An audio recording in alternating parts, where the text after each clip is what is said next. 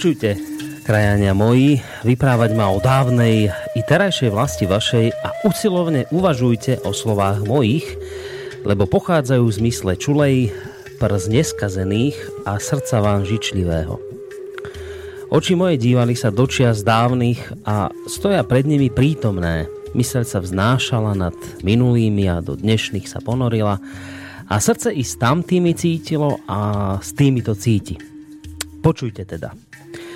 Dávno to bolo, dávno, tisíc rokov už odvtedy, ako na tej zemi, po ktorej chodíte a do ktorej po ťažkej práci skladáte kosti svoje ku kostiam ocov, bola krajina veľká, ľudnatá, bohatá a slávna, ktorú nazývali Veľkou Moravou.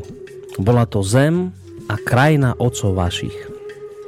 Od rieky Torisy tam pri Tise rozbiehala sa k širokému Dunaju a od tohoto k Tatrám a za Tatrami sa ešte ďalej široko rozkladala Poľskom, Českom a Slieskom ku končinám ďalekým. Bola to krajina veľká. Veľká ako je Dunaj medzi riekami európskymi a ako Tatra nad vrchmi. Po všetkých krajinách rozletelo sa meno a sláva jej. Všetky vzdávali jej náležitú úctu. Mnohí sa utekali pod ochranu a ochrany štít jej a hľadali u nej pomoc. Bola to krajina slávna. Dunaj zvestoval slávu jej na poludní a Vysoká Tatra ohlasovala ju krajinám polnočným. Nebolo v nej pustatiny, lež posiata bola dedinami, mestami a hradbami ako lúka na jar rozličným kvietím. Ich obyvateľia vykonávali rozsiahle kupectvo a obohacovali zem spravodlivo. Bola to krajina ľudnatá a bohatá. Susedné zeme čudovali sa bohatstvu, ktorým sa honosila zem v mestách a hradoch svojich. V tejto zemi ubytovali sa ocovia vaši v časoch nepamätných, o ktorých dokonca aj povesti povymierali a našli ju trnistú a zapustnutú. Ale oni Osadiaca sa, začali ju pomaly obrábať, vyklčovali trnie a bodľačie a pluhom orali ju, v potu tvári zasiali a vysadili, aby niesla zbožie a ovocie.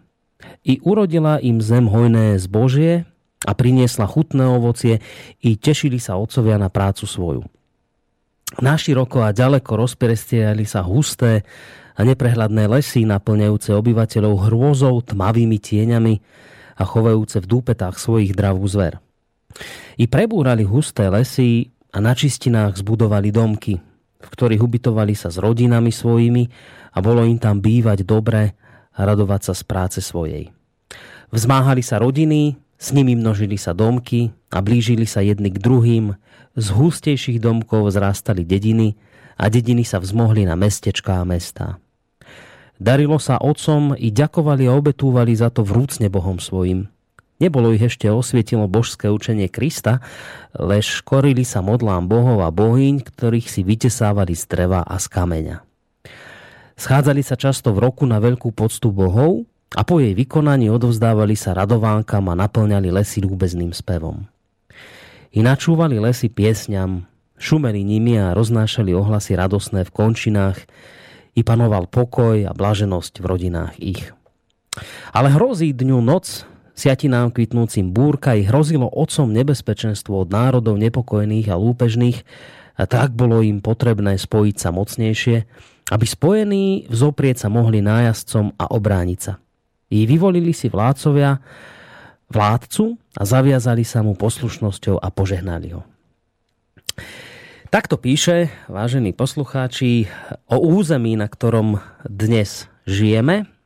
Takto opisuje našu krajinu vo svojom diele starý i nový vek Slovákov Ľudovít Štúr, ktorého dielami pravidelne začíname práve tú reláciu, ktorú máte možnosť v tejto chvíli počúvať a ktorá nesie názov Slovenské koreňa korene. No a pre ten dnešný diel som si vybral opäť práve úvodnú časť tohto rozsiahlejšieho diela, pretože naše dnešné rozprávanie by sa malo dotýkať práve našich dejín a toho, ako to s nami vlastne v skutočnosti bolo.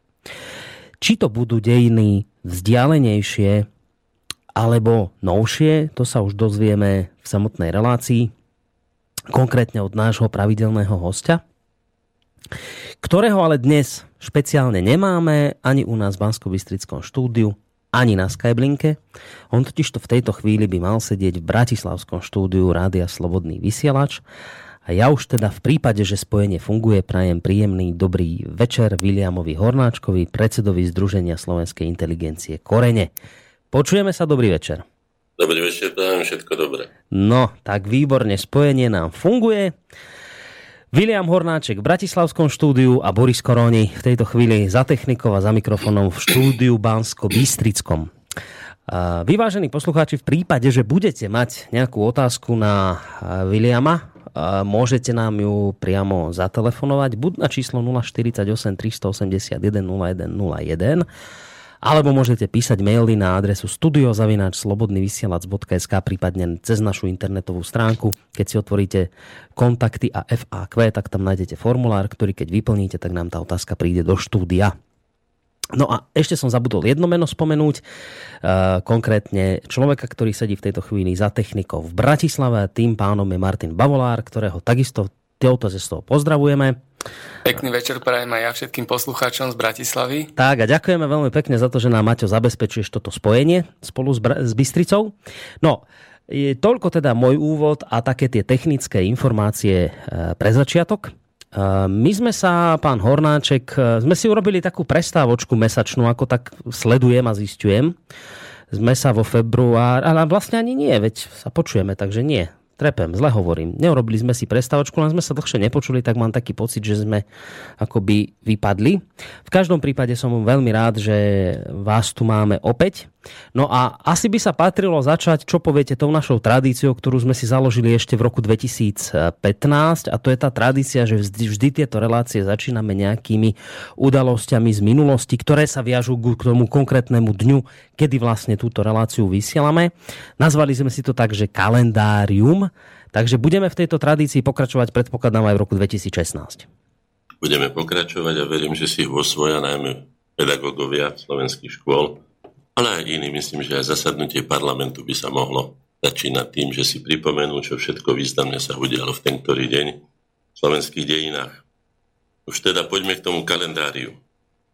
V roku 1524 uhorský kráľ Ladislav II. Jagelonský sa listom napísaným v Bratislave obrátil na pápeža Klementa VII. a všetkých kresťanských vládcov so žiadosťou o pomoc proti Turkom.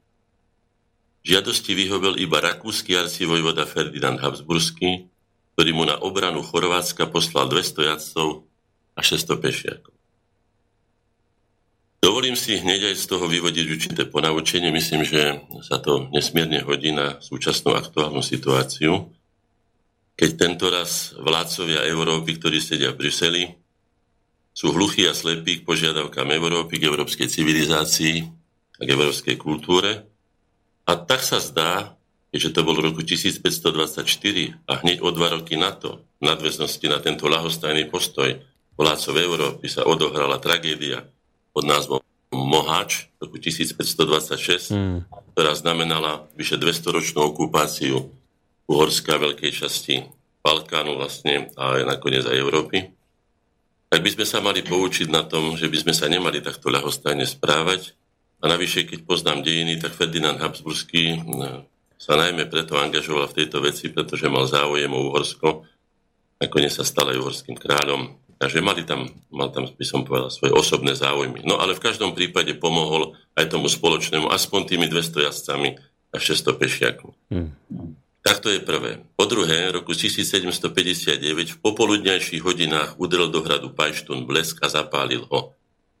E, väčšia časť hradu zhorela na popol. To by nebolo také zaujímavé, ale vybral som si tento dátum e, kvôli tomuto, čo teraz prečítam. Dielo skazy na tomto hrade dovršili napoleonskí vojaci v roku 1809, keď skúšali nálože na deštrukciu hradieb, to znamená, že v tomto roku 1809, keď sa chystali udrieť na Rusko po ceste, tak e, vyhodili hrad Devín a takisto aj hrad Pajštun, ako som povedal, si skúšali nálože ich silu, spôsob, ako teda čo najviac deštruovať hradby.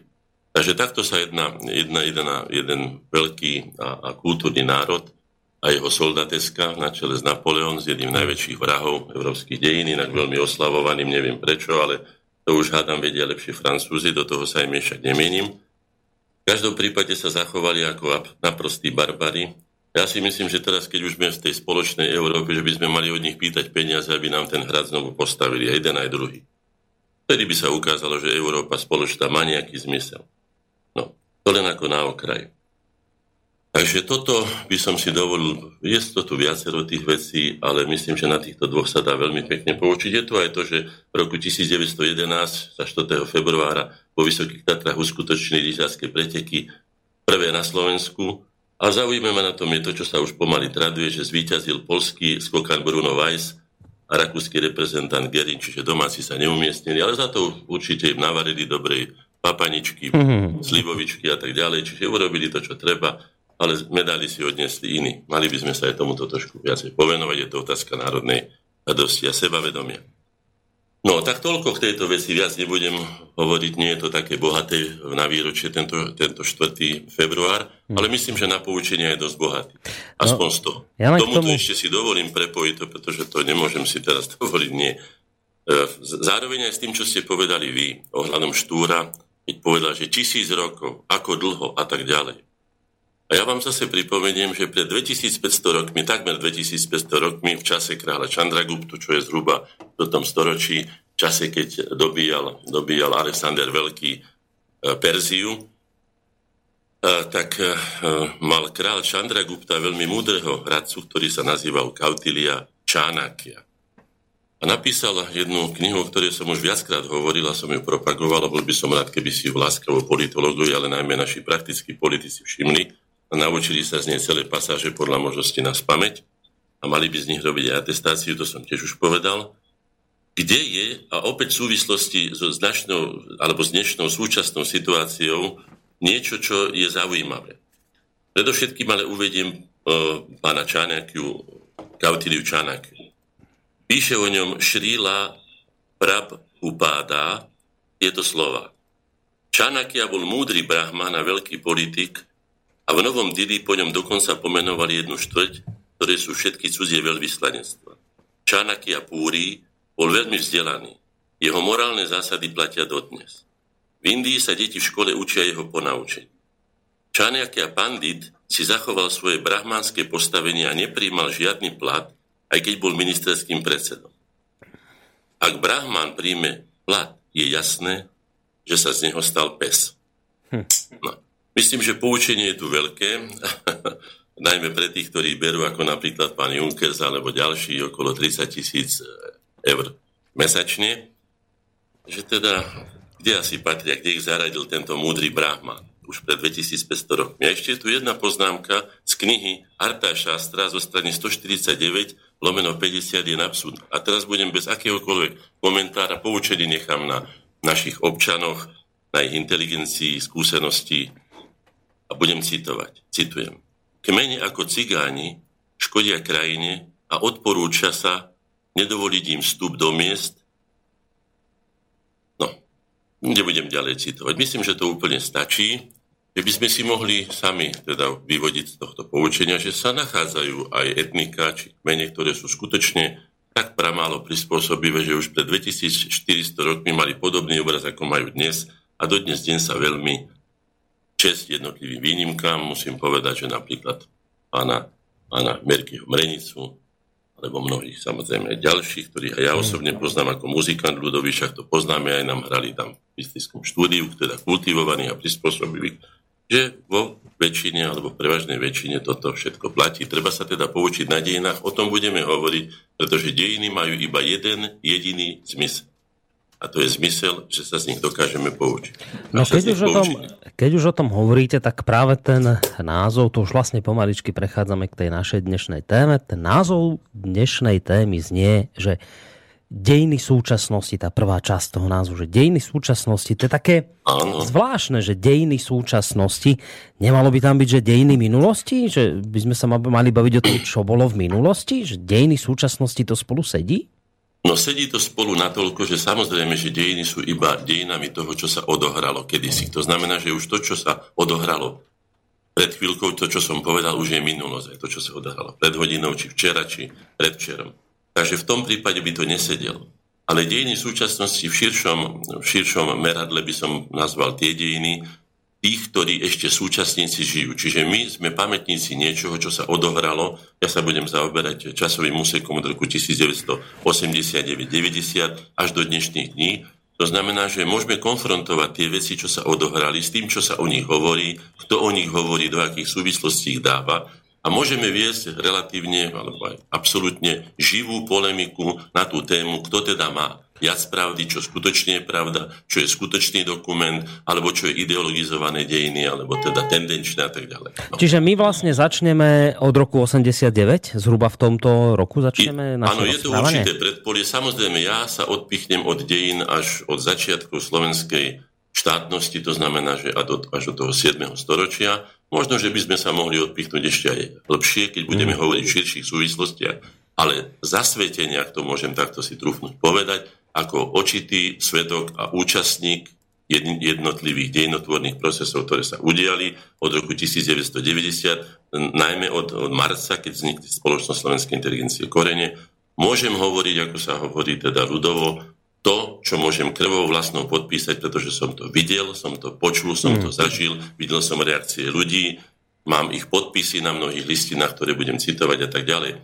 Preto sa budem venovať teda špeciálne, ako dám to aj do úvodzoviek, alebo si ich dajte dolu ako odborník na tieto dejiny, pretože znovu opakujem, som očitým svetkom. No áno, osobná, osobná skúsenosť je vždy samozrejme ďaleko cenejšia ako sprostredkované informácie. A už len jedna moja otázka, skôr ako sa teda pustíte do vysvetľovania dejín od toho 89. Chcem sa spýtať, že máte tu takú potrebu o tomto hovoriť preto, lebo cítite, že v tomto smere e, povedzme, že ľudia e, tieto veci nevedia, alebo skôr máte pocit, že je tu veľa rôznych nánosov, možno klamstiel, polopravd. E, o čo? Kvôli čomu ste sa rozhodli, že o tomto budete rozprávať? Samozrejme musím zdôvodniť, prečo som si to takto ako no. navrhol, navrhol, pretože bol to môj návrh, na môj nápad urobiť tieto dejiny súčasnosti. Poviem prečo teda.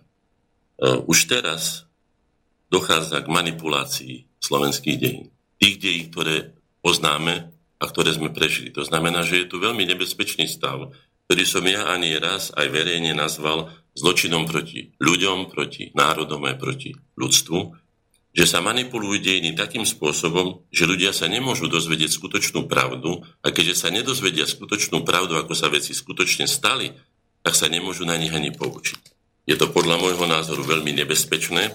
Samozrejme s týmto tí ľudia, ktorí to manipulujú, rátajú, pretože takto domilení ľudia potom sú schopní skočiť na akúkoľvek udičku kohokoľvek, pretože nemajú dostatok skúseností z toho, čo sa skutočne stalo majú len ilúziu, alebo ja neviem, ako by som to nazval, skrátka klavnú predstavu o tom, aký význam mali jednotlivé osobnosti, čo všetko malo akú nástupnosť po sebe, nadväznosť alebo vzájomné vzťahy a preto je treba do toho vstúpiť.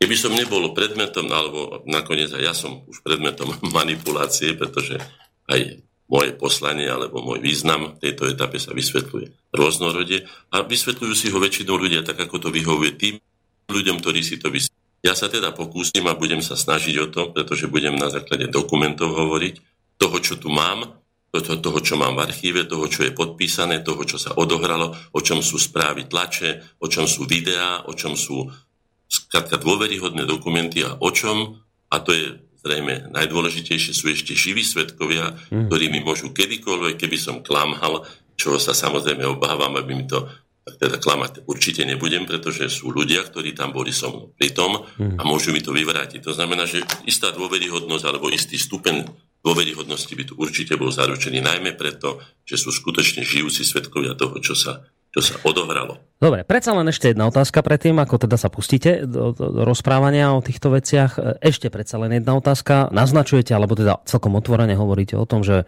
sa manipuluje dejinami dokonca už tými, ktorých priami účastníci ešte stále žijú a môžu to akoby vyvrátiť tie tvrdenia. E, motív, motív mi chýba, že, alebo no, teda vysvetlenie toho motívu, prečo by to tí ľudia robili.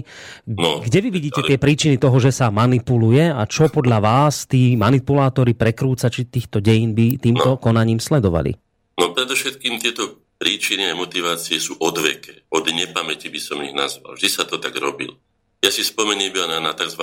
myslím Ramzesa II. Veľkého, ktorý tvrdil, a je to na, na, vytesané dokonca do tvrdých skál v tých svetiniach egyptských, že porazil Chetitov. No nie je to tak, nakoniec sa prišlo na to, že tam neboli porazení chetiti, samozrejme prišiel s veľkou slávou ako víťaz, museli ho oslavovať a tak ďalej.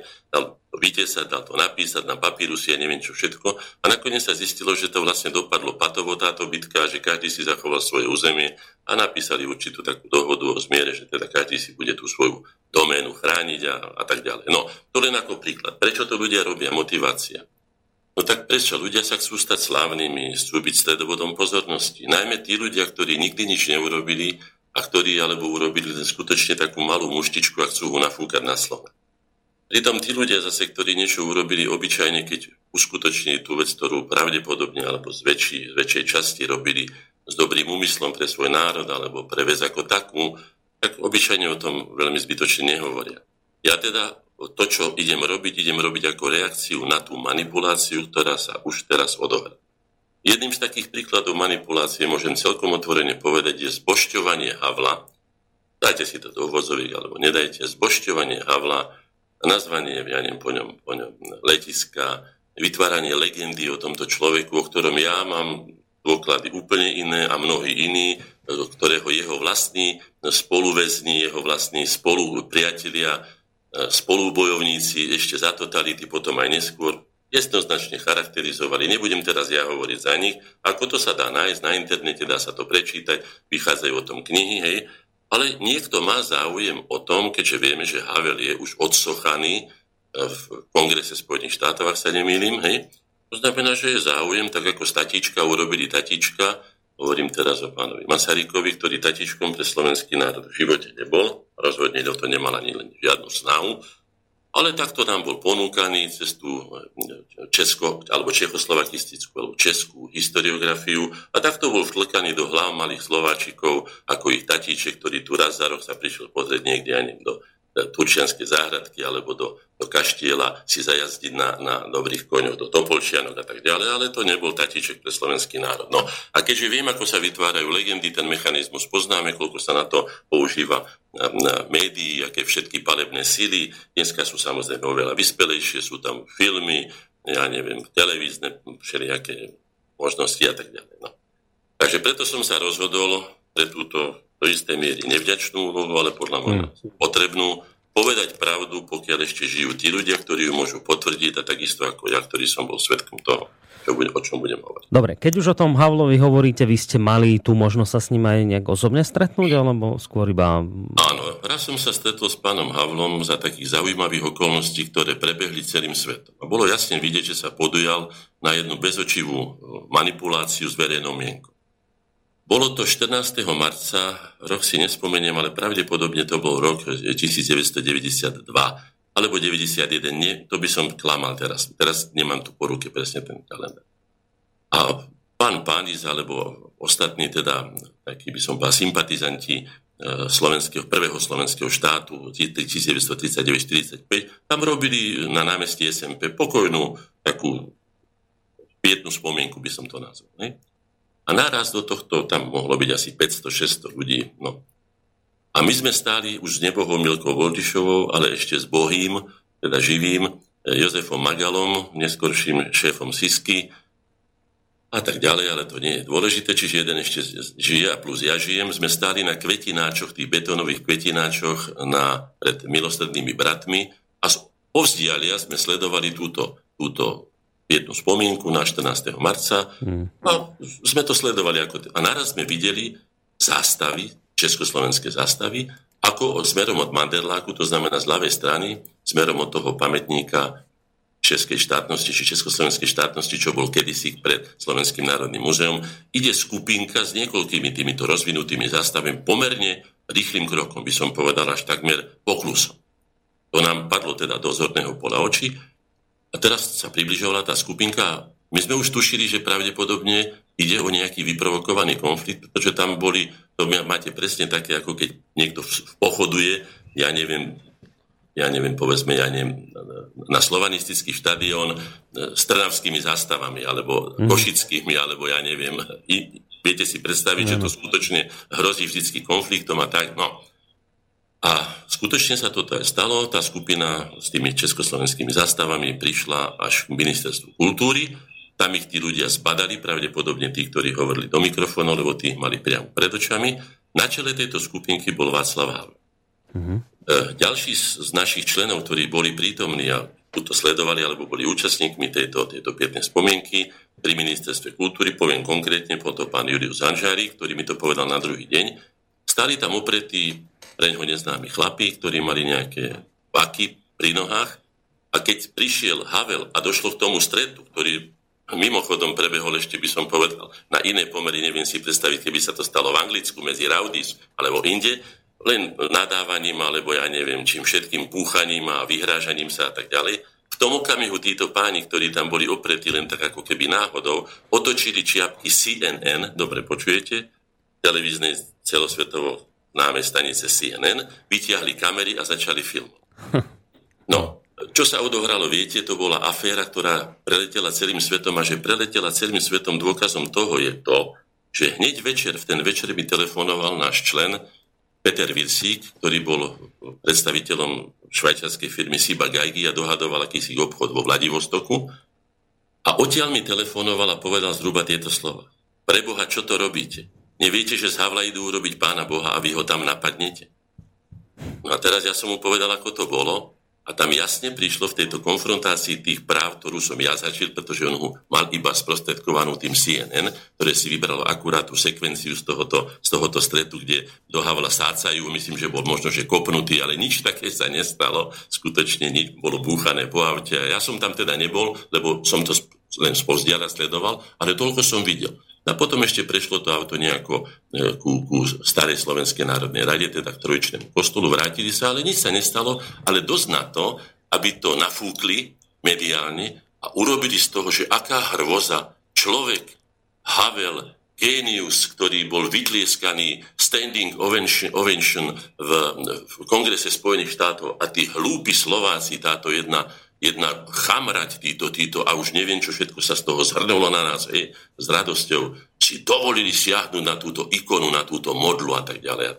No, myslím, že som týmto povedal dosť veľa o tom, aby si inteligentní ľudia urobili obraz, ako dochádza k manipulácii, ako dochádza k mitizácii, vytvárania ikon, celebrita, neviem čoho všetkého. No.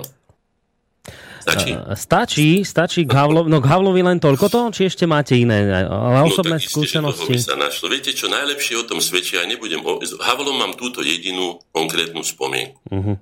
Táto... Ale pamätám si na jeho vyjadrenia, ktoré boli v médiách, ktoré sme videli vizaví, to znamená, neboli manipulované, kde napríklad Havel povedal, keď sme sa začali e, skutočne teda presadzovať tú zvrchovanosť, a keď sme videli, že sa s našimi českými politickými partnermi, nie s českým národom, my sme s českým národom nikdy neviedli spor, ani s českou kultúrou, ani s nikým z týchto, ale s českou politickou garnitúrou, najmä tými praskými centralizmi, sme mali skutočne uh, veľmi vážne spory.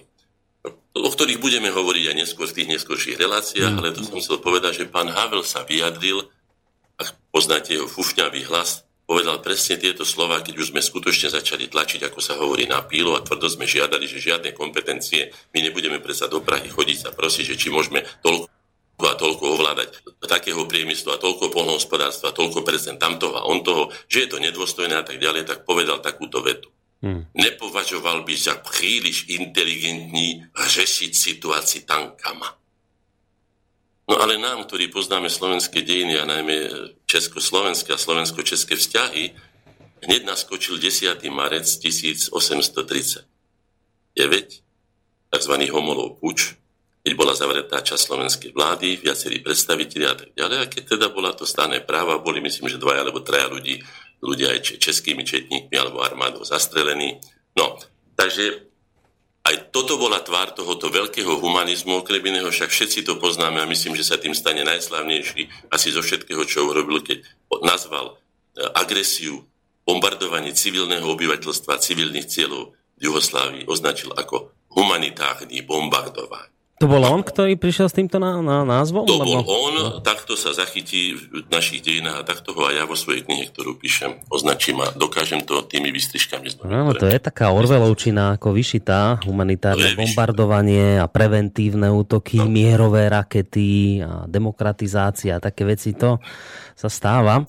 Pri Havlovi, keď už o ňom hovoríte, ja teda som uh, bol prekvapený, až som mal 9 rokov, keď teda to všetko padlo, ja som to nejako nesledoval ešte, ale čo som sa stretol u ľudí, a inak preto o tom hovorím, lebo aj jedna otázka sa toho týka v maili od, od Dagmar, ktorá tu píše, že Havel e, vlastne urobil to najhoršie, čo mohol, že zlikvidoval na Slovensku zbrojnú výrobu.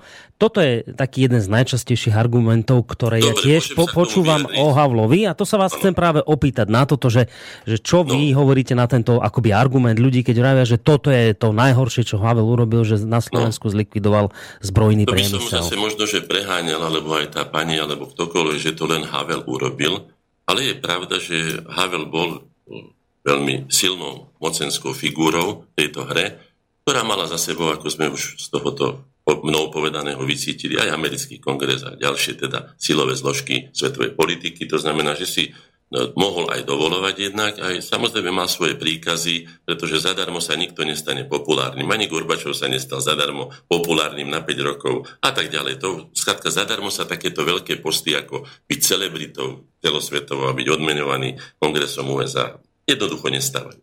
Tam sú dané jasné podmienky. Nož tak teda, pokiaľ ja viem o tom, toto ale nepodpíšem vlastnou krvou, pretože tam som ja nebol, ale viem toľko, že pri zrušení špeciálnej výroby, teda zbrojného priemyslu na Slovensku, v, v ktorom bol zainteresovaný aj Václav Havel a hovorí sa, a teraz znovu to poviem tak, ako to môžem povedať, len hovorí sa, že z priateľstva s pánom Mitterrandom sa predali naše trhy, najmä na teda ťažkú techniku, to znamená, že tanky, ktoré sa vyrábali v Dubnici a v Martine a tak ďalej, tento trh predal Francúzom. No, pravdepodobne to dokazujú, ale to len pravdepodobne štatistiky, ktoré hovoria o objeme potom tých predaných kusov a tak ďalej, tankov, ktoré potom o to viacej, o čo sme my menej predali, asi naskočili na účte, alebo ja neviem, na štatistikách francúzských, ale to ja už neviem. Toto potvrdiť neviem, ale jedno viem určite potvrdiť, že pri zrušení našej slovenskej zbrojnej výroby sa odmontovávali naše špeciálne stroje a išli rovno do Plzne, teda do Čiech, kde to dneska možno pracujú, pretože Český zbrojný priemysel vyváža vo Veselom, teda Veselo vyváža veľké, veľké objemy teda zbrojného tovaru, ale na Slovensku to bolo nevhodné, pretože to bolo nehumánní, jak nám to oni zdôvodnili, a výsledkom bolo zhruba asi 200-250 tisíc ľudí, ako by som povedal, skoro zo dňa na deň na dlažbe, čo bol teda tento špeciálny zbrojný priemysel a plus nadväzné odvetvia, ktoré ho zásobovali. No, tak toľko viem o tejto veci. Uh, Zuzana píše, ja som rád, že poslucháči reagujete, je dobre, keď kladiete otázky, či už mailovo, alebo aj telefonicky. Zuzana píše, že keď už uh, hovoríte o denách v súčasnosti a chcete, chcete sa odpichnúť od 89. Bolo by dobré, pán Hornáček, keby ste nám povedali váš názor na samotný 89. a vôbec na to všetko, čo sa dialo ohľadom teda dnešnej revolúcie reakcie. Toto je jej otázka mailová. Predpokladám, že naráža na to, že aj v tomto smere sa už rôznia názory. Niekto tvrdí, že teda Nežná revolúcia bola skutočne revolúcia, že to proste ľudia, ktorí vyšli do ulic, zvrhli ten bývalý režim. Naopak na druhej strane silnejú názory, že to bolo v podstate no. zorganizované a bola to farebná Dobre. revolúcia, ktorú teda niekto iný samozrejme, ale Budeme sa snažiť, keďže mám svoju predstavu o tomto programe a mám to na tých 11 našich pokračovaní rozdelené, že dneska by sme sa mali venovať, odpoviem na túto otázku, len nezahováram, hej, uh-huh. by sme sa mali venovať definícii pojmov, ako sú dejiny, ako je spoločenské vedomie, historické vedomie a tieto veci, aby sme vedeli, o čom budeme hovoriť ďalších 10 pokračovaní, takže preto by som sa po tejto otázke, ktorú Dobre. samozrejme zodpoviem, svoj názor poviem, vrátil teda k tým základným definíciám, aby sme si ujasnili, aby sme skutočne korektne mohli spolu diskutovať aj s poslucháčmi a tak ďalej, aby sme vedeli, čo si predstavujem ja pod tými pojmami a prípadne to korigovať podľa poslucháčov. Vráťme sa teda k tejto otázke.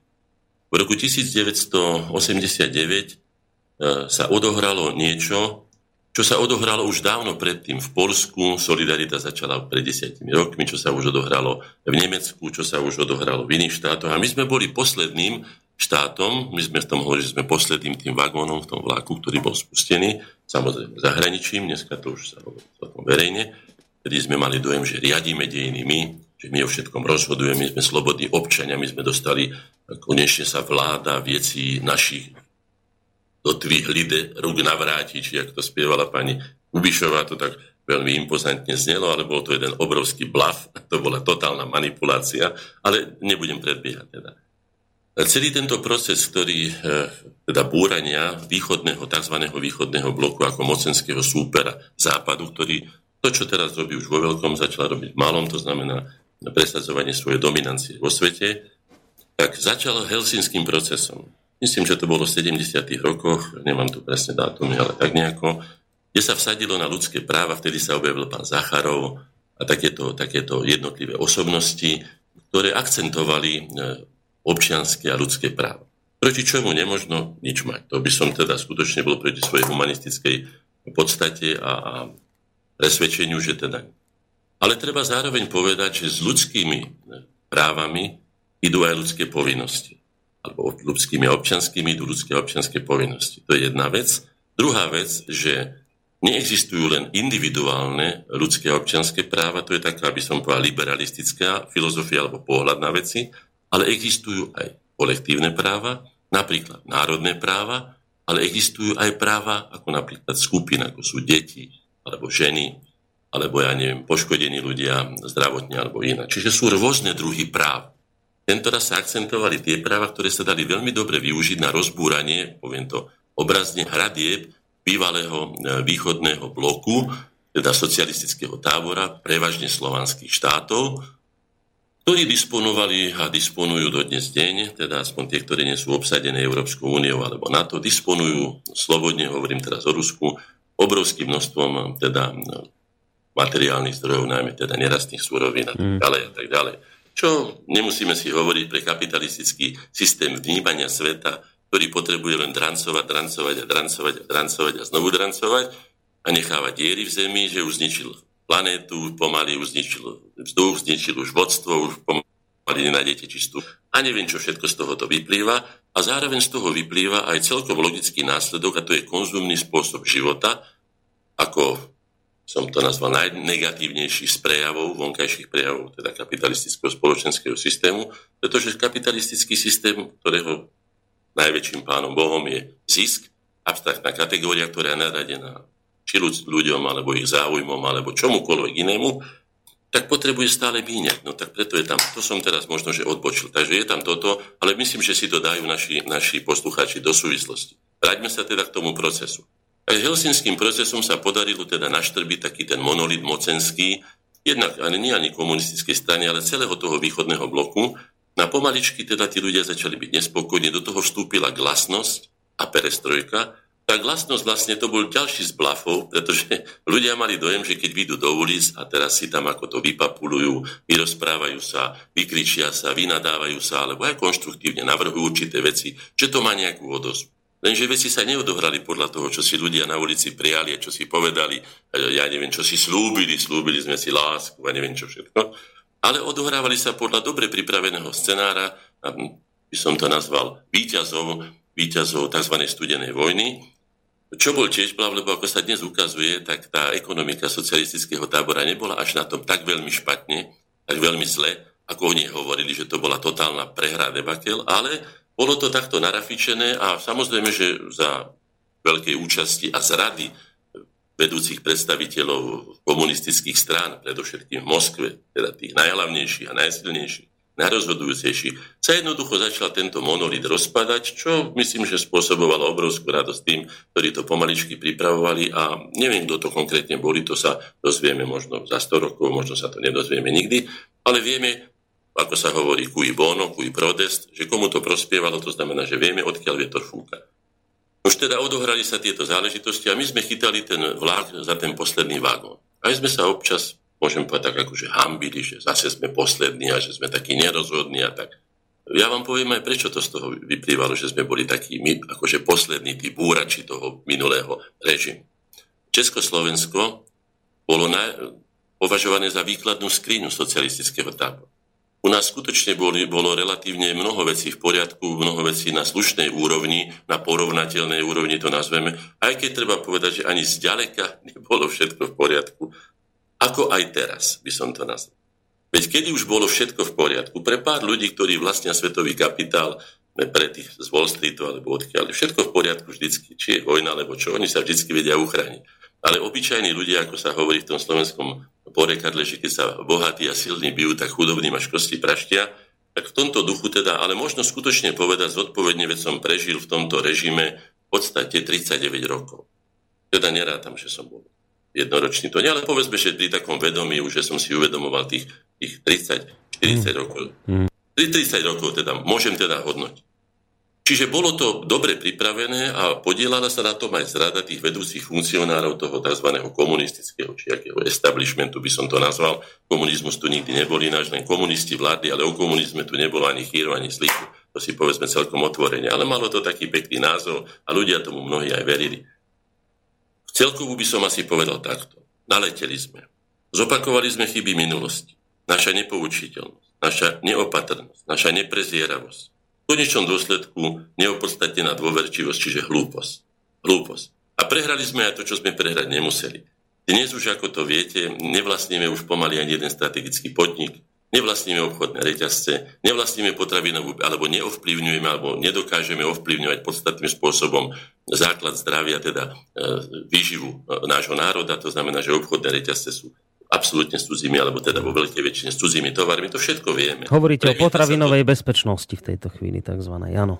No nemožno hovoriť o žiadnom prípade o, o slovenskej potravinovej bezpečnosti, možno hovoriť o, o takmer, takmer, ja neviem, 80-percentnej závislosti potravinovej, ktorá je tak nebezpečná, nielen preto, že teda pojedáme veci, ktoré by v Nemecku možno už vôbec nikto nejedol, to poviem celkom otvorene, ako to je, to dokazujú aj mnohé mnohé výskumy vedeckých pracovíc, napríklad tá, tá, tá Coca-Cola, ktorá teraz znovu ako ožíva a má veľké billboardy po Bratislave. Dneska som si jeden chodil pri e, Technickej univerzite, o ktorej vieme, že je to v podstate chemický roztok, ktorý je tak škodlivý, že sa s ním dajú čistiť blatníky.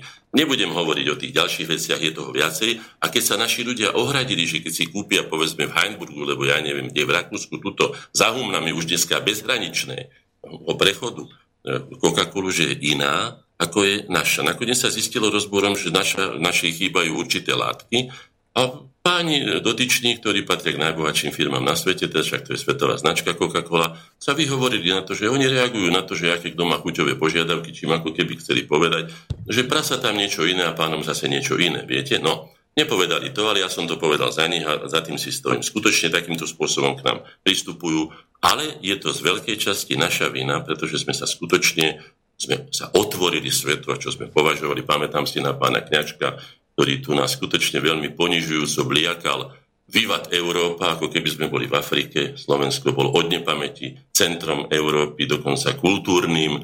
Veď toto bolo, to neboli žiadne hvozdy, ako tu nám chcel na, nahovoriť pán, pán populárny český politik Klaus, hej, že tu boli nejaké hvozdy v 16. století. Budeme hovoriť aj o tých veciach. Nie je to pravda. Odtiaľ to vždy vyzerovala civilizáciotvorná misia od, od, od začiatku, od, od rímskych čias. To znamená, že sú to neopodstatnené blafy, ktoré majú za úlohu, a o tom budeme aj hovoriť, znížiť sebavedomie dotyčných, v tomto prípade Slovákov, no a manipulovať s nimi podľa potreby. No to je tá motivácia, na ktorú sa pýtate. Keď niekoho domírim natoľko, že mu nakoniec podiela sa na tieto manipulácii aj významný slovenský esejista pán Mináč, ktorý napísal síce literárne veľmi skvostnú esej Dúchanie do pahrieb, ale nepravdivú, pretože nás obralo celé šlachtické dejiny o kráľov, o, o celé cirkevné dejiny nás obrala. Boli to len v podstate dejiny robotníckej triedy, dalo by sa povedať, dejiny poplužného ľudu, ktorý už len s tými ovečkami komunikoval. No a tým bol národom, že ja neviem. No, Nebudem to ani komentovať, ale myslím, že sa konečne dostaneme k tomu, aby sme si povedali pravdu o slovenských dejinách čo bolo zmyslom slovenských dejín, čo bolo zmyslom naplnenia slovenských dejín, v čom to bolo, čo bolo zmyslom celej tej dejinotvornej činnosti slovenského národa. K tomu sa dostaneme, to mám pripravené už na dneska. A ponúknem to ako svoj samozrejme názor. A znovu zopakujem, prosím, aby som nemal nejaké odozvy, hoci nemám negatívne odozvy, nemôžem sa stiažovať, ale aby si ľudia nemysleli, že všetko, čo, čo ja poviem, je Božie a svete, ani to tak ja nechápem ale hovorím to s najlepším vedomím a svedomím človeka, ktorý niečo skúsil, povedl si to životom Má to potvrdené, ako ste videli, niektoré veci aj s 2500 ročnou tradíciou od veľmi významných osobností svetových dejín. Ja sa ne, nezaoberám veľmi čítaním, nie že veľmi, ale vôbec čítaním bulváru ani súčasných novín, takže ja čerpám celkom iných zdrojov a preto to, čo hovorím, mám skutočne potvrdené, aby som nikoho už nemýlil, pretože jedným, jedným z najväčších nešťastí, osudových nešťastí slovenského národa konkrétne to, že mu vždy deformovali dejiny. Teda vždy znamená pri najmenšom od toho 10. storočia bol predmetom manipulácia, preto je taký, prepačte, že to poviem, hoci mi je to ľúto, domílený v mnohých veciach i pri výklade vlastných dejín, pri posudzovaní vlastných osobností, kde sa dokážu Slováci skoro na nože pobiť, ja neviem, o slovenskom štáte, o Tisovi, lebo o Dubčekovi, lebo o, o mnohých iných osobnostiach, čo by bolo treba konečne dať do poriadku. A jedným zo zámerov tejto mojej malej misie je aj to, aby sme skutočne povedali pravdu hmm. taká, aká sa odohrala. Dobre, tak pôjdeme pekne po poriadku, ako ste si to pripravili. Vidím, že už mnohí poslucháči sa hneď chytili aj na toho Havla, aj na 89. Chceli by už o tom sa rozprávať, ale vravíte, že máte to trošku inak pripravené. Chceli no, by ste začať kde si inde. No Začne... ja by som povedal to, prečo je to, o jedno z tých motivácií napríklad toto. Historický ústav Slovenskej akadémie vied bol orgánmi komunistickej strany Československa a teda aj jeho detašovaného pracoviska orgánmi komunistickej strany Slovenska deklarovaný ako ideologické pracovisko. Citujem, dobre počujete? Historický ústav, ktorý mal byť nezáv- nezá- teda nezávislým vedeckým pracoviskom, ktoré by malo slobodne bádať a hľadať skutočnú, nefalšovanú a neideologizovanú historickú pravdu, bolo deklarované ako ideologické pracovisko. Čo môžete chcieť od takéhoto pracoviska, z ktorého potom čerpali naše učebnice, z nich naši učitelia a takýmto spôsobom boli naše deti, no nie formované, určite neformované, ale deformované. No. Hmm. Sám Marx navyše ešte si, budem, si, si do úst vezmem aj pána Marxa, takú veľmi populárnu osobu, arciideológ triednej nenávisti a boja kto z koho, povedal, že ideológia, citujem jeho, jeho citát teda presne, ideológia je falošné vedomie. A v tomto prípade on ako arciideológ mal pravdu, lebo presne ako ideológ veľmi dobre vedel, čo hovorí. Áno, je to tak. Poviem jeden vtip, ktorý myslím si, že povie, čo je to ideológia, aby sme si rozumeli, pre, prečo to hovorí. Uh, je to, myslím, turecký vtip, ale Bu Adam má návštevu a pošle ženu a hovorí, vieš čo, žena moja, hýbaj do komory a dones sír. Máme vzácného hostia, sír je zdravý, je výživný, je ľahko straviteľný, dones a tak ďalej. Žena sa vráti a hovorí, jej, milý môj mužu, Buatanko, nemáme sír. A on hovorí, výborne, že nemáme. Vieš čo, lebo však sír je ťažko straviteľný, je, je málo výživný, však to predsa není meso a je, neviem čo ešte, aj zuby si môže ten človek poškodiť. A teraz tá žena na neho pozerá, prosím ťa, a teraz čo je pravda? On hovorí, no to je pravda, čo sa mi hodí. Takže už vieme, čo je to ideológia. No je to skutočne pristrihnuté tak, ako sa to hodí a z tohoto sa skutočne nedá žiaden rozumný vývod, tak ako by ste chceli vypočítať rovnicu a takto vám zadá nesprávne údaje, tak skutočne správny výsledok nedokáže ani, ani genius non plus ultra dosiahnuť. Tak vráťme sa teda k tým dejinám. No počkajte, vrátime, ja. ale urobíme to trošku inak, lebo... Uh, už dlho hovorím. No to vyzerá už pomaly, že hodinu tu pomaly rozprávame, tak ideme si to trošku predeliť hudbou. Dobre. Vy ste kde si v tom úvode tom tesnom hneď úvode, ako sme začali, spomenuli také meno, že Ján Berkim Renica. Áno. Tak to som tu niečo od neho pohľadal a takú tú našu prestávočku aj pre poslucháčov.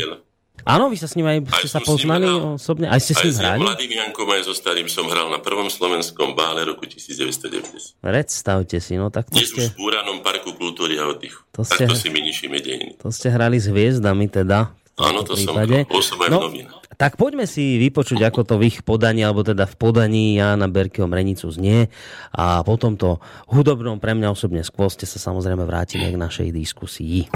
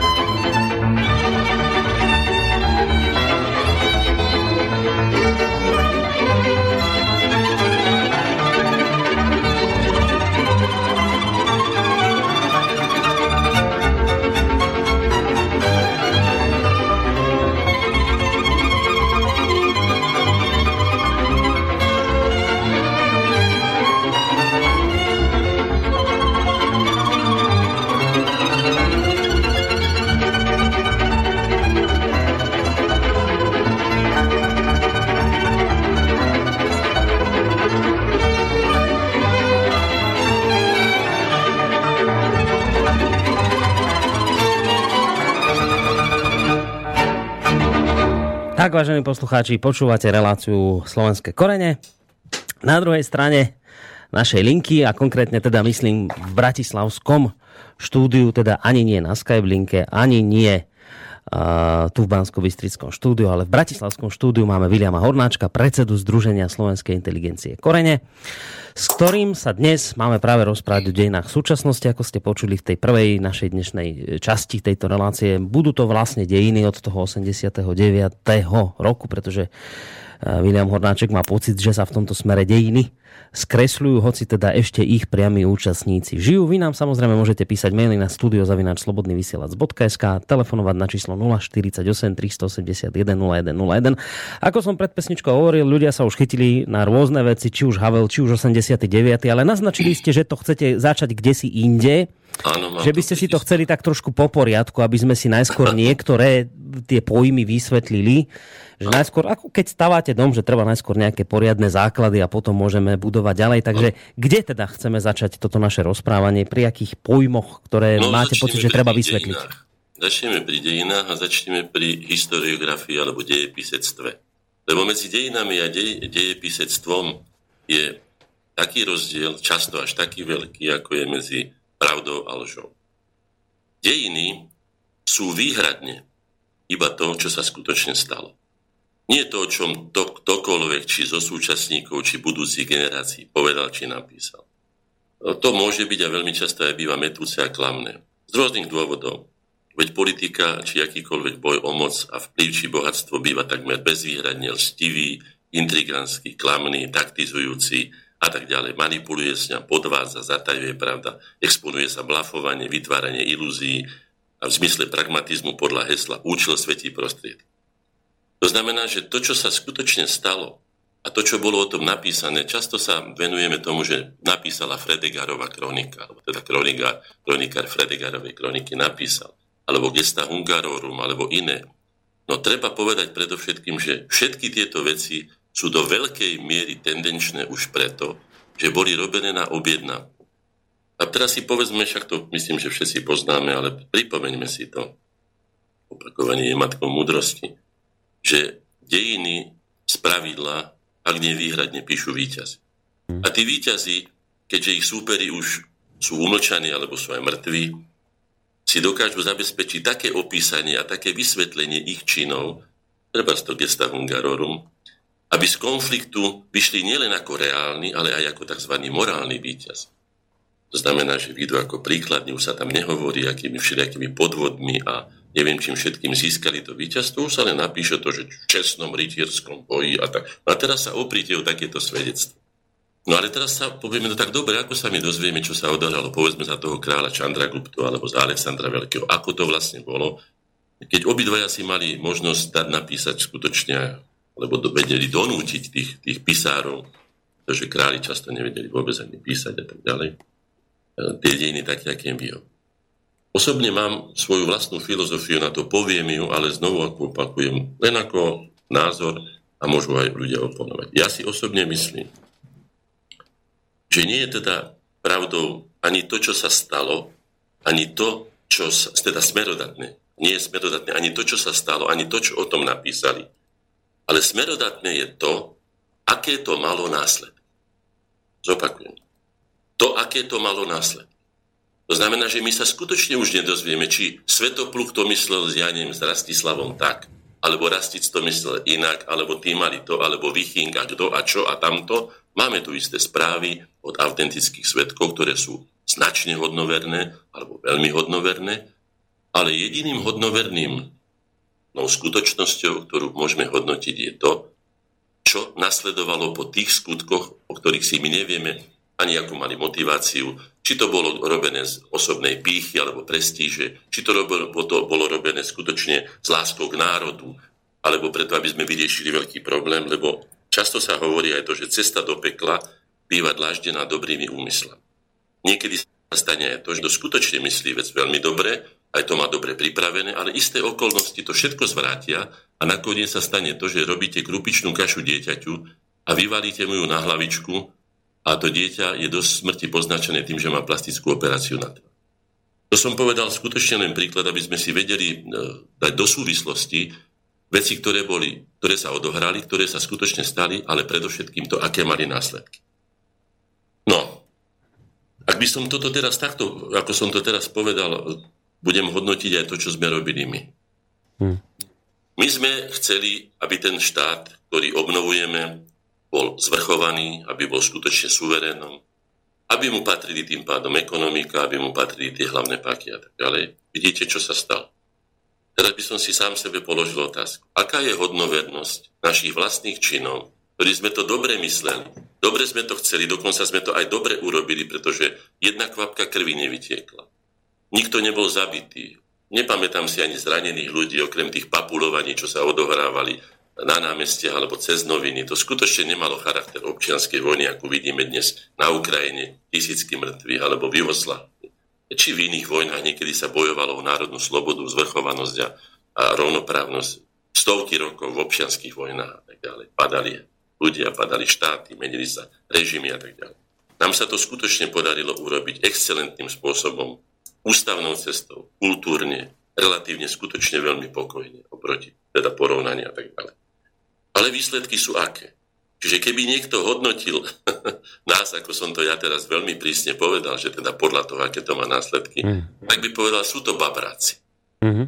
A viete čo? Ja by som s tým aj súhlasil. Aj, aj na seba to vzťahuje. Pretože toto sme nechceli. A nechceli sme to takto. A chceli sme skutočne udržať pre ten národ čo najviac suverenity. Aj pre ten štát. Dôstojný život. Dneska sme sluhami vo vlastnej zemi. O chvíľku budeme slúžiť na, na zemi, ktorá už je kúpená, alebo bude kúpená cudzími ľuďmi a tak ďalej. To znamená, že nemali sme dostatok síly, aby sme to, čo sme vybojovali, aj udržali.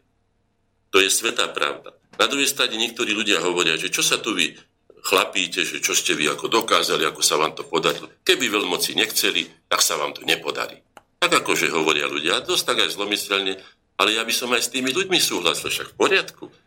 Ja netvrdím, že keby sa postavili veľmoci a povedali im, že my dovolíme obnovenie Slovenskej republiky, takže by sme skutočne my, ktorí sme boli exponenti tých exponentov tohto procesu, mohlo byť povedzme 100. Ani mm. toľko ich nebolo, ale povedzme, že ich bolo 100. No čo je to proti Spojeným štátom alebo Veľkému sovietskému zväzu, lebo ja neviem komu, aj, aj. alebo Európskej únii. No tak skutočne by sme to nedokázali. Ale treba tiež povedať pravdivé, a to budem dokazovať na základe dokumentov i ďalších reláciách, že nikto z veľmocí nám palce nedržal ani nás nepomáhal. To znamená, že keď takto povie, že bolo to v súlade so záujmami veľmocí. Pamätám si, čo písal New York Times o tom, ako nás nazývali separatistami, fašistami, ja neviem, rozbíjačmi a neviem, či ak všetko používali skutočne pohrobkovia tamtoho, hentoho, tomtoho, dehonestujúce názvy. To znamená, že nemali záujem na rozdelenie Československa.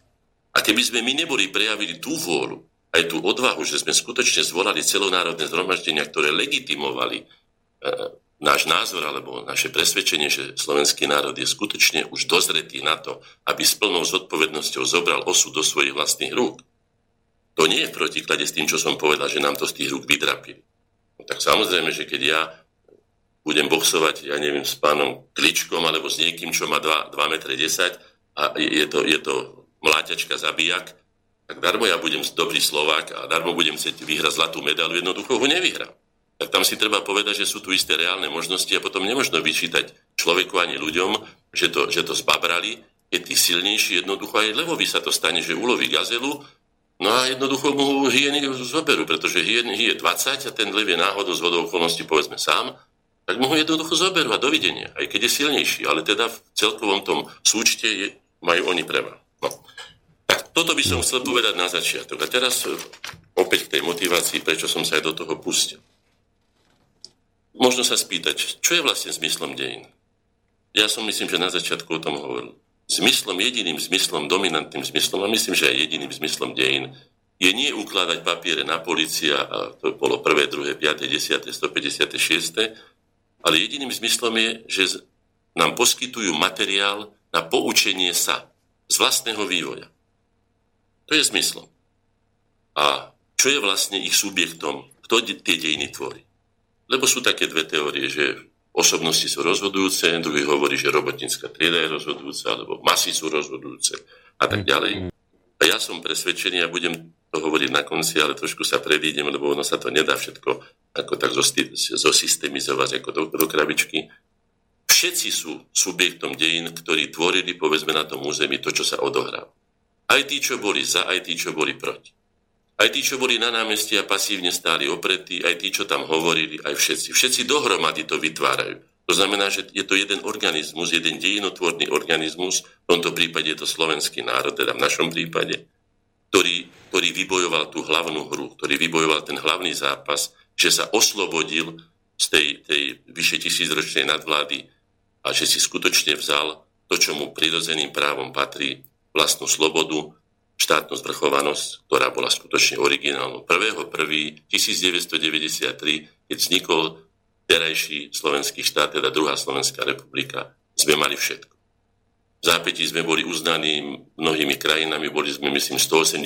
členom OSN, boli sme prijatí do KBS, do, všetka do všetkých významných svetových organizácií a Slováci sa z relatívne neznámeho národa, ktorý mal krycie meno Čeko, Československo sa skracovalo takto.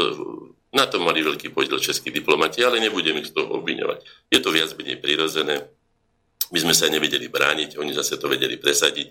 No to znamená, že keď bol Ček folklorik ensemble Lučnica, tak už sme vedeli, že je zle. Že to nie je dobré, že takto jednoducho zahynieme, že musíme niečo urobiť, aby ten národ skutočne mal to dôstojné postavenie, ktoré si svojou dejinotvornou činnosťou v strednej Európe na kryžovatke dejín, na veľmi exponovanom, nebezpečnom mieste na bojsku Európy, na, na, na, na centre kryžovatiek obchodných a vojenských ciest, kultúrnych vplyvov a tak ďalej. Obhájil to miesto, že si zaslúži lepší osud a o to sme sa pokúsili. Myslím, že tento zápas, alebo tento boj sme čestne vybojovali. To, že sme nevyhrali celú vojnu je v tom, čo som už povedal, že sú tu silnejšie subjekty a nie sme jediní, ktorí na to doplatili, že mu teda, ako sa povie ľudovo, tú korisť, ktorú on ulovil alebo si ju zaslúžil, zobrali. No a teraz sa dostaneme aj k tomu, čo považujem ja za veľmi dôležité, lebo o to tu vlastne ide. Ani tie dejiny, tie dejiny tu je taký pomocný. O čo tu ide? Ide tu o vedomie. Ja sa teraz vrátim, mám si to, som si to tak ponapísoval, aby som to trošku mal. No. Počuť, no. Vieme, čo je to vedomie. To vieme všetci, o tom nebudem hovoriť. Ale zaujímavé sú také, také tvary tohto, tohto, tohto slova, tohto pojmu. Napríklad, Hovorí sa, že má slovenské povedomie. Čo je to povedomie? Už to, tá predpona povedomie, alebo tá súčasť toho slova hovorí, že je to niečo povedomie, niečo také podradnejšie. To znamená, že povedomie, som, že som Slovak, no tak evidujem, evidujem, som, že prežívam, no tak som Slovak, na čo, na čo. No. Potom je tu druhý stav a to je vedomie. Tam už viem, kto som, ku komu patrím a vedome sa k tomu hlásim. Napíšem si, povedzme, do občianského preukazu, ja neviem, Národno Slovenska. Som Slovak, mám vedomie. Potom je tu ďalší stupeň a to je sebavedomie. Tam už si uvedomujem nielen, kto som, ku komu patrím, ale uvedomujem si aj svoju zodpovednosť za seba a za svoj život. Dokonca aj za spoločný, kolektívny život toho spoločenstva, ktorého som prirodzenou organickou súčasťou. Ja som sa ako Slovak narodil a neviem, prečo by som sa mal hlásiť za Číňana, Fína, alebo ja neviem, Afričana, alebo ja neviem koho, alebo by som sa mal nazývať Európanom, hoci som aj Európanom, ale takisto som aj svetoobčanom, takisto som aj občanom, alebo obyvateľom vesmíru, aj neviem čo všetkého, ale predovšetkým som dieťa nejakých rodičov, potom som, ja neviem, obyvateľ akéhosi mesta alebo obce, potom som Slovákom, alebo teda príslušníkom nejakého národa, a potom som aj Európanom, potom som Belochom a neviem, čím všetkým som, ale všetko to má svoju postupnosť, dokonca aj právnu. Ale toto nebudeme teraz rozoberať, to by sme sa nedostali. A potom je tu ešte jedno, jedno zaujímavé, zaujímavý pojem spojený s vedomím. A to je svedomie. Svedomie je veľmi ťažko definovaný pojem, ale je to, že uvedomujem si a riadím sa súvislostiami svojho bytia a života v danej kultúre a civilizácii. Pretože iné svedomie má, povedzme, ľudožrút, preženiem to, aby som to zjednodušene vysvetlil, a iné svedomie ohľadom, povedzme, siahnutia na ľudský život, aby som bol teda presný. Musíme to k niečomu vždy nie? No tak on považuje človeka za lovnú jedno, je to potrava, možno, že aj chutná, ja neviem, ako chutná ľudské meso, no a jeho svedomie sa tým nepohne, ak niekoho zabije, dokonca ešte sa tak ako vnútorne teší, chváli, aký je šikovný, zručný a tak ďalej, pochváli ho kmeň alebo rodina spoločne spápajú toho prípadného misionára alebo ja neviem, kolegu z vedľajšieho kmeňa. Ale u mňa by to zohralo veľmi, by som povedal, ťažkú dilemu s tým novým svedomím, alebo to som ja podobným u nás Európanom, ťažko by sme sa s tým vyrovnávali. To znamená, že znovu to zopakujem. Povedomie, vedomie, sebavedomie, svedomie. Isté, že tam je mnoho iných vecí, ale ja som prišiel zatiaľ na tieto a tieto budem ako propagovať, že by sme si mali uvedomovať, že tieto veci, ktoré sú tu na, sú súčasťou nášho kultúrneho ja a zároveň aj ukazujú určité také, by som povedal, kvalitu tej osobnosti. A jej vzťahu k niečomu, teda jej identity alebo identifikovania sa s niečím. Ak má niekto len povedomie, že je Slovak, no tak je taký lásny, no tak som Slovak, no a čo? To som už povedal. Mm-hmm. Ale ak je niekto sebavedomým Slovákom, alebo sebavedomým Maďarom, alebo sebavedomým Číňanom, to je celkom jedno, alebo sebavedomým Európanom, kto to takto berie. Pretože niekto to považuje za prvotné pre ňo. Nemôže mu to brať. Je to jeho postoj životu a je to jeho, jeho právo. To znamená, že toto sú za... A o toto vlastne ide výklad dejín, teda nie dejiny ako také, ktoré sme prežili, pretože tam ma nepresvedčí nikto. Ja mám svoje skúsenosti s tými ľuďmi, povedzme s Mečiarom, o čom budem hovoriť, s Gašparovičom, alebo ja neviem, no, no, s inými no, ľuďmi. To sa vás aj pýtajú tu poslucháči. Áno, budeme o tom hovoriť, nič vám neujde. Ja všetko poviem, pretože nemám, a poviem to aj s vedomím, že to bude Gašparovič, alebo, alebo, alebo Mečiar, alebo iný počúvať, alebo že sa im to donesie, že to budú prípadne oponovať, ale ja mám dosť dôkazov na to, alebo svetkov, aby som to, čo poviem, si potvrdil. Skutočne nemám záujem viesť ani súdne spory a ani ľudí urážať. To v žiadnom prípade nie. No, to, aby sme si boli na čistom, že teda aký je môj zájem, aké sú moje motivácie. Ja by som len chcel odovzdať tú sumu pravdy, ktorú som sám prežil a mohla by byť užitočná aj pre iných ľudí. To je môjim zámerom. Toto robím celý život a aj keď som sa predstavoval u vás niekedy v marci minulý rok, ja myslím, že by som ešte mohol zopakovať aby som puncoval trošku to, že ja som nevstúpil do verejného života ani do politického života akože z ničoho nič, alebo z ulice, alebo že by ma vyplavila akási doba. Ja som skončil Vysokú školu vytvarných umení a už v roku 75 a už v roku 79, teda 4 roky na to, som mal nulový príjem, to sa priznám, bol som neznámy vytvarník, som nezarábal ale urobil som veľkú keramickú stenu Slovenskej ľudové rozprávky, ktoré som pri Medzinárodnom roku dieťaťa, ktoré vyhlásilo UNESCO, to bolo v bývalom komunistickom síce režime, ale to bol medzinárodný svetový rok dieťaťa, som venoval deťom, ktorí opustili vlastní rodičia v Zlatovciach pri Trenčíne keramickú stenu. Podobným spôsobom som sa zachoval, keď bol rok invalida alebo Medzinárodný rok mieru, znovu vyhlásený UNESCO a tak ďalej. A znovu som daroval Slovenskej mierovej rade alebo deťom poškodeným na zdraví, na, na patronke svoje výtvarné diela. Čiže ja som sa spoločensky angažoval už vtedy. Ja som nedával ani komunistickej strane, ani ústrednému výboru, ani papalášom či potentátom. Ja som dával tým, o ktorých som si myslel, že potrebujú pomoc. Väčšinou to boli slabí ľudia, deti, alebo ľudia, ktorí ako podobne ako ja hoci som teda bojovník, tak ma ľudia poznajú, ale mám v podstate mieru milovnú povahu. Dalo by sa povedať, že ak bojujem, tak bojujem, bojujem za mier alebo za pokoj, aby bol poriadok, aby, bolo, aby boli vzťahy dobré. No. A svoju, svoju, svoju verejnú, verejnú činnosť som teda začal už dávno pred 89. rokom. terajšiu činnosť, ktorá vyústila aj do mojej politickej činnosti neskôr, som začal tým, že sme zbierali podpisy proti zahusteniu sídiska na, tam, kde bývam v Rači, na Zahumeniciach. Aj sme túto petíciu vyhrali.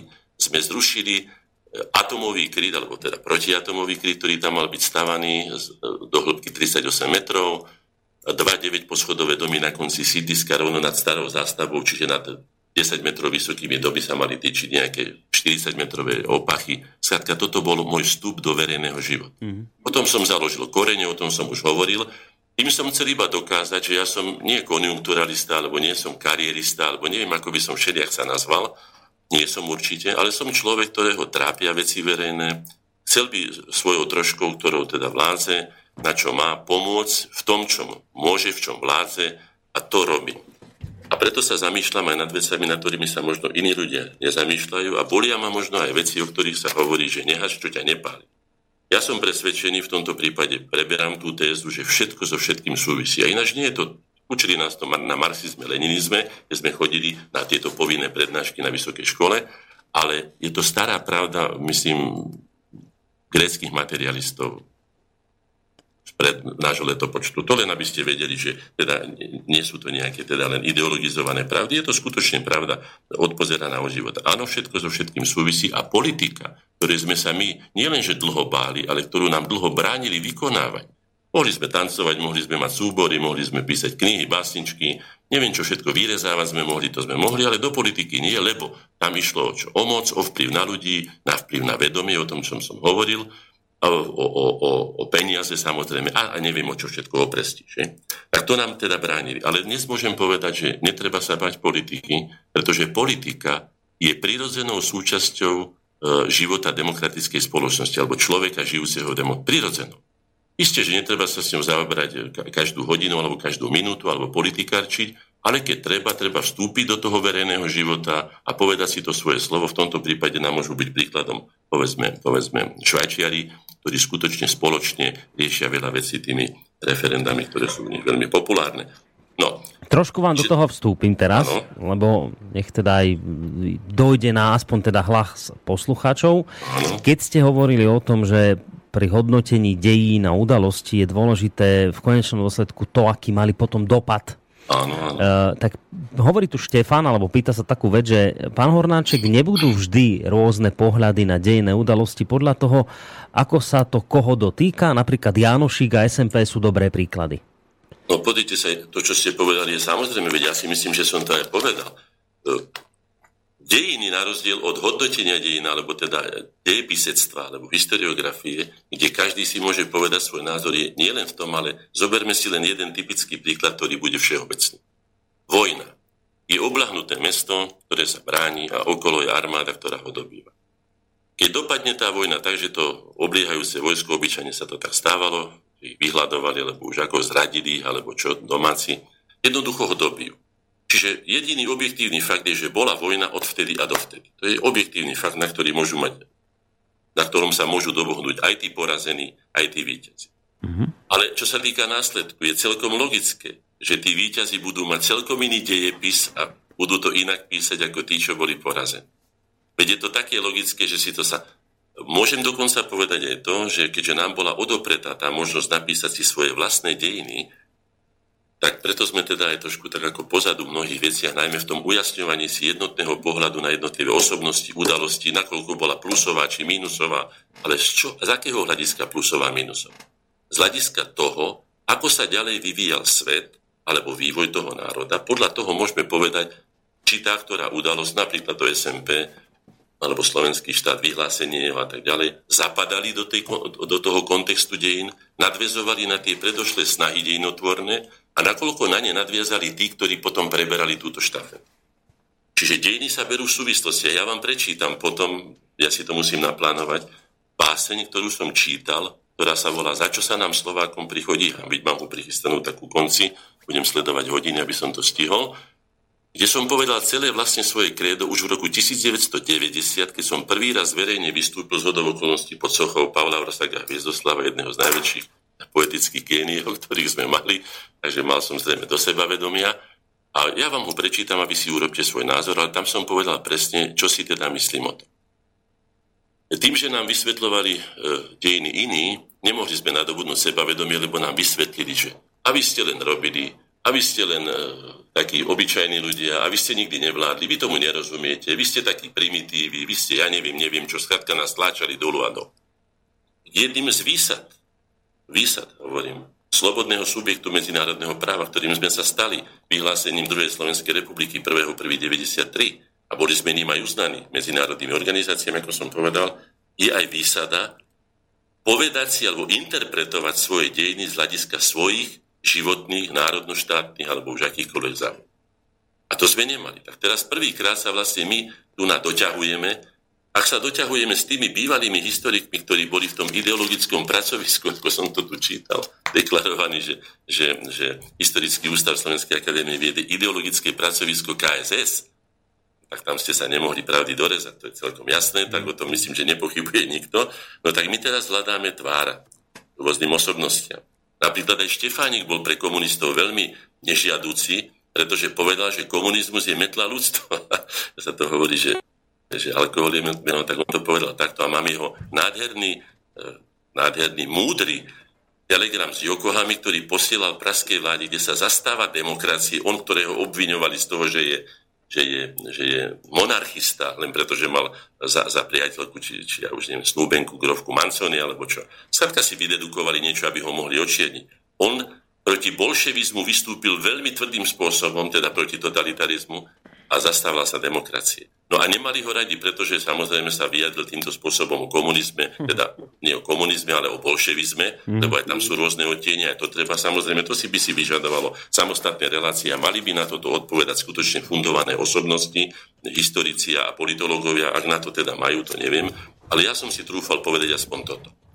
Uh, takže uh, trošku som odpočil. No, ja dro- trošku tak čakám na odpoveď smerom k tomu poslucháčovi, lebo mňa to tiež napadlo, že potom to znamená, že no, my tie dejiny vždy potom ale hodnotíme z nie, nie, vlastného nie. uhla pohľadu. Viete, a, že... a prečo nie? Tak to vám poviem. Znovu opakujem. Ak budete raz v meste, ktoré do, dobili, príklad poviem Tatári, no, No. no tak, tak budete sa dívať nie tatárskymi očami na tie dejiny pre Krista pána, ale budete sa dívať na tie očami človeka, ktorý to prežil, komu zabili mamičku, lebo deti, lebo, lebo ukrižovali mu, ja neviem, syna, alebo ja neviem čo. Veď to je sveté právo, to predsa nechcete.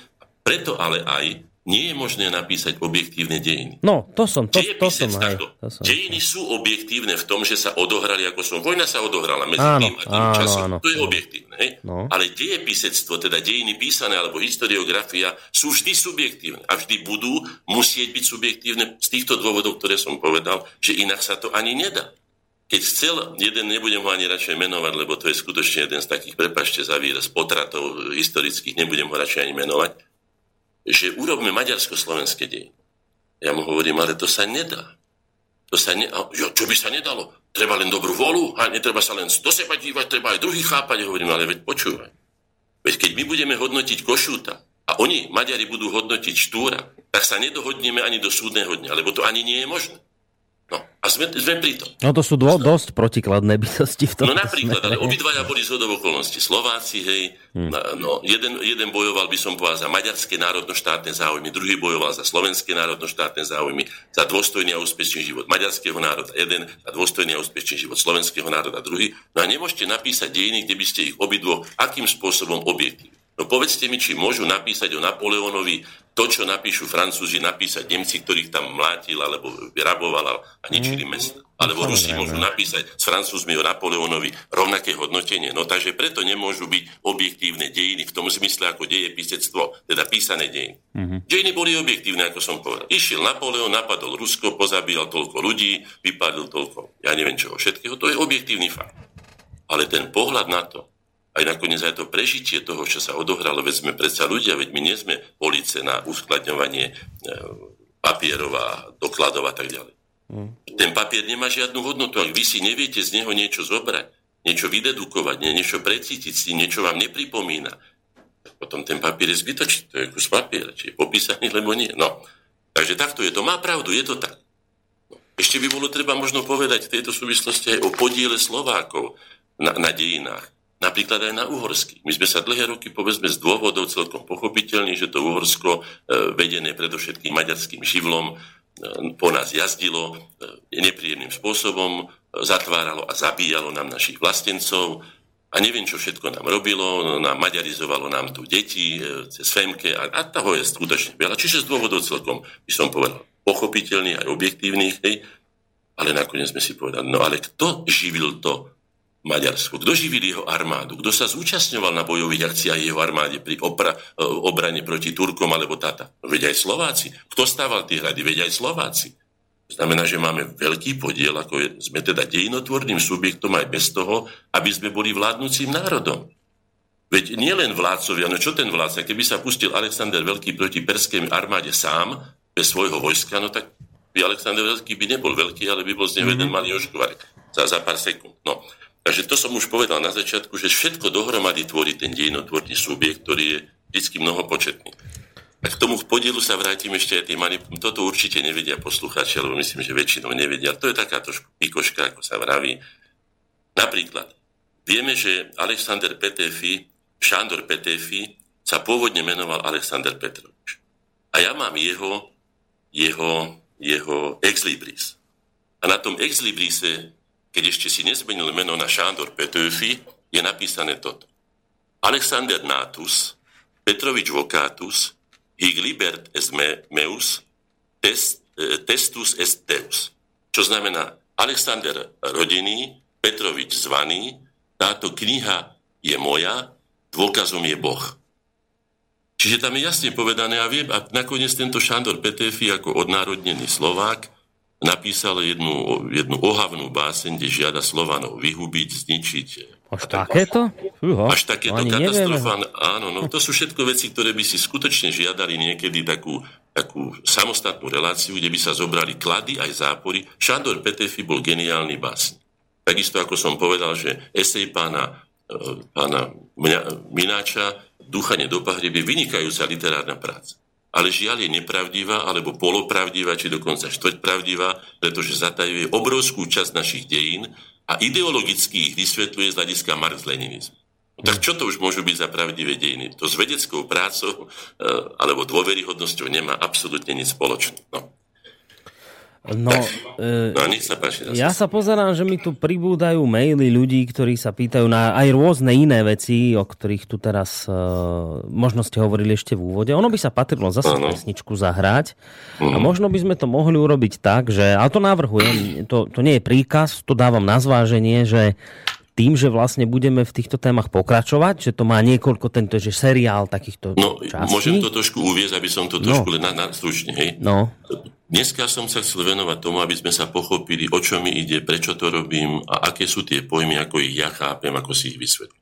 Budem rád, keď mi na ten mail, ktorý ja mám napríklad korene, zavináč, chello.sk, to je naša adresa, koreňová teda je moja, korene, zavináč, chello.sk, napísali výhrady, samozrejme, veď to je verejná diskusia, ako si to vymyslíte, alebo prípadne s čím súhlasíte, s čím nesúhlasíte. Takže dnes tá, a, a od budúca, ja si už donesiem potom podstatne viac materiálu, možno, že budeme musieť vysielať odo mňa, pretože ten materiál, ten, teda ten materiál je skutočne rozsiahly, aby som mohol dôveryhodne citovať. Mm.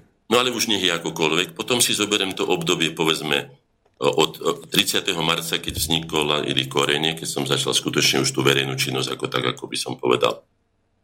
Nie, že vážne, ale skrátka už tak naplno. A povedzme, zoberme si len pol roka, pretože vtedy sa udohralo obrovské množstvo. Potom si zoberieme e, ďalšieho pol roka a tak, aby sme sa dostali a môžem odpovedať aj na konkrétne otázky, ako to bolo z mítingy, ako sa chovali, správali jednotlivé osobnosti, ktoré boli zainteresované, aké stanoviská zaujímali.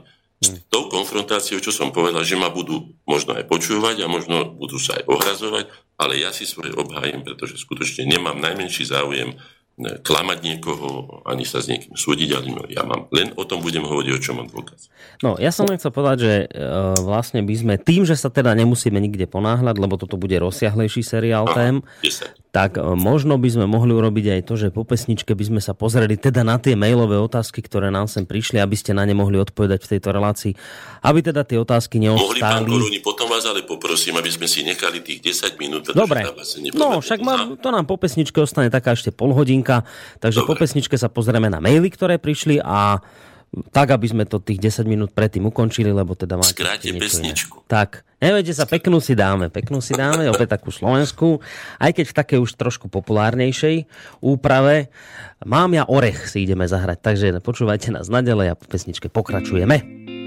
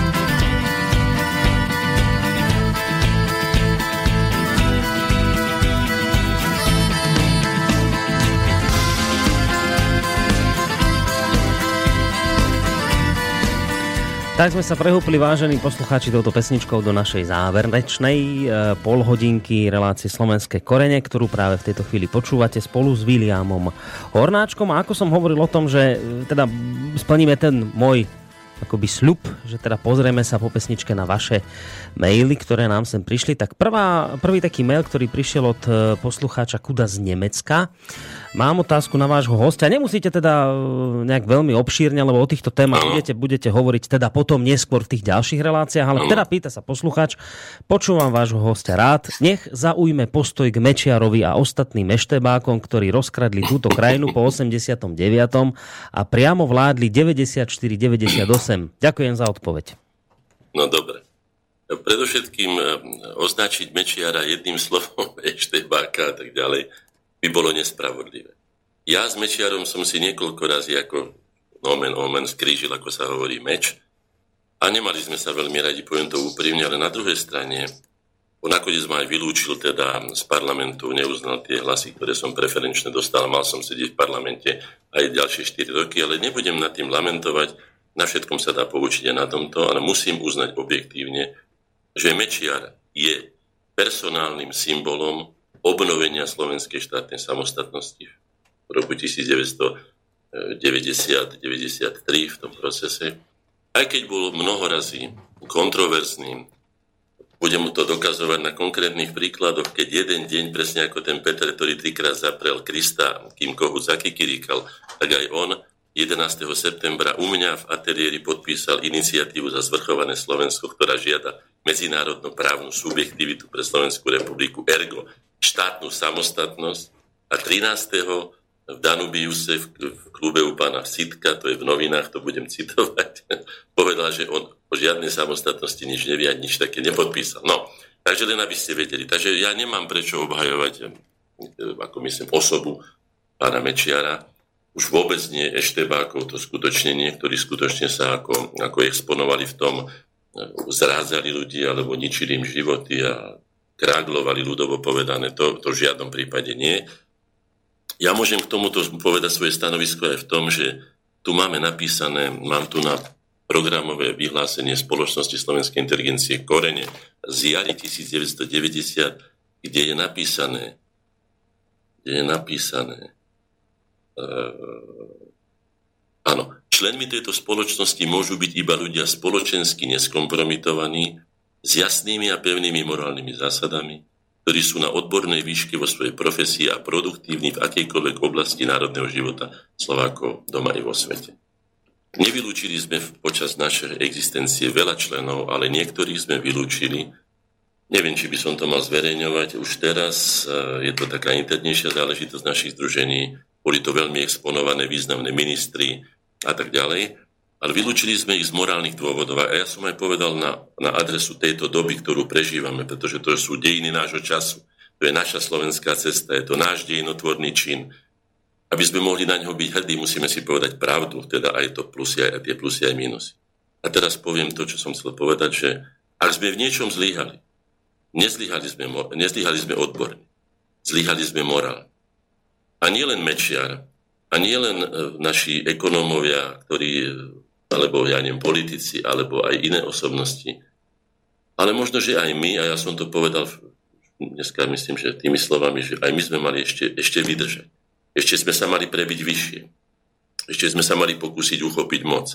Hoci dneska vidím, že je to iluzórne, pretože vidíme, že rovnako dopadli Poliaci aj Česi, ktorí mali nepomerne väčšie skúsenosti s riadením štátu a vykradli ich takisto, ako vykradli nás. To sú špecialisti, tí ľudia na tom Manhattane, či kde to tam žijú, či Wall Street, či kde. Hej. Oni to vedia, urobili to v Južnej Amerike, urobili to v Ázii a urobili to u nás ako profesionálny lup. Jednoducho je to tak. No, takže takto poviem. Moje, moje stanovisko k ľuďom pochybného morálneho charakteru je, je jednoznačné. S týmito ľuďmi nechcem mať nič spoločné, preto som sa ani do, do politiky znovu netlačil veľmi, pretože politika najmä v čase, keď ide o vykrádanie, to nemôžeme rozdielovať, že rozdelenie národného majetku. To bolo jasná, jasná krádež, vykradnutie. Ja som to nazval takto, že vykradnutý, tak, nie, okradnutý národ, vykradnutý štát a zhanobená ústava. tak som charakterizoval po 20 rokoch súčasnú Slovenskú republiku. Mm. Takže takto kriticky som bol k dielu, na ktorom som sa aj ja teda podielal. Ale zase nie som slepý a nepovedal som to zlomyselne ani preto, že by som chcel napľuť ľudovo povedané na, to, na túto prácu. Ale mm. preto, že jednoducho je to smutné, že je to tak, ale teda nekončí svet. Už sme boli vypálení e, Tatármi, aj Turkami, aj vykradnutí neviem kým všetkým Hádam sa zase zdvihne nová generácia, nazbierame znovu, budeme múdrejší, dúfam, že sa poučíme a tak ďalej. Mm. Čiže k pánovi Mečiarovi ešte by som sa vyjadril viacej. Dobre, to Pán potom Mečiar... v tých ďalších asi reláciách. Či teraz chcete?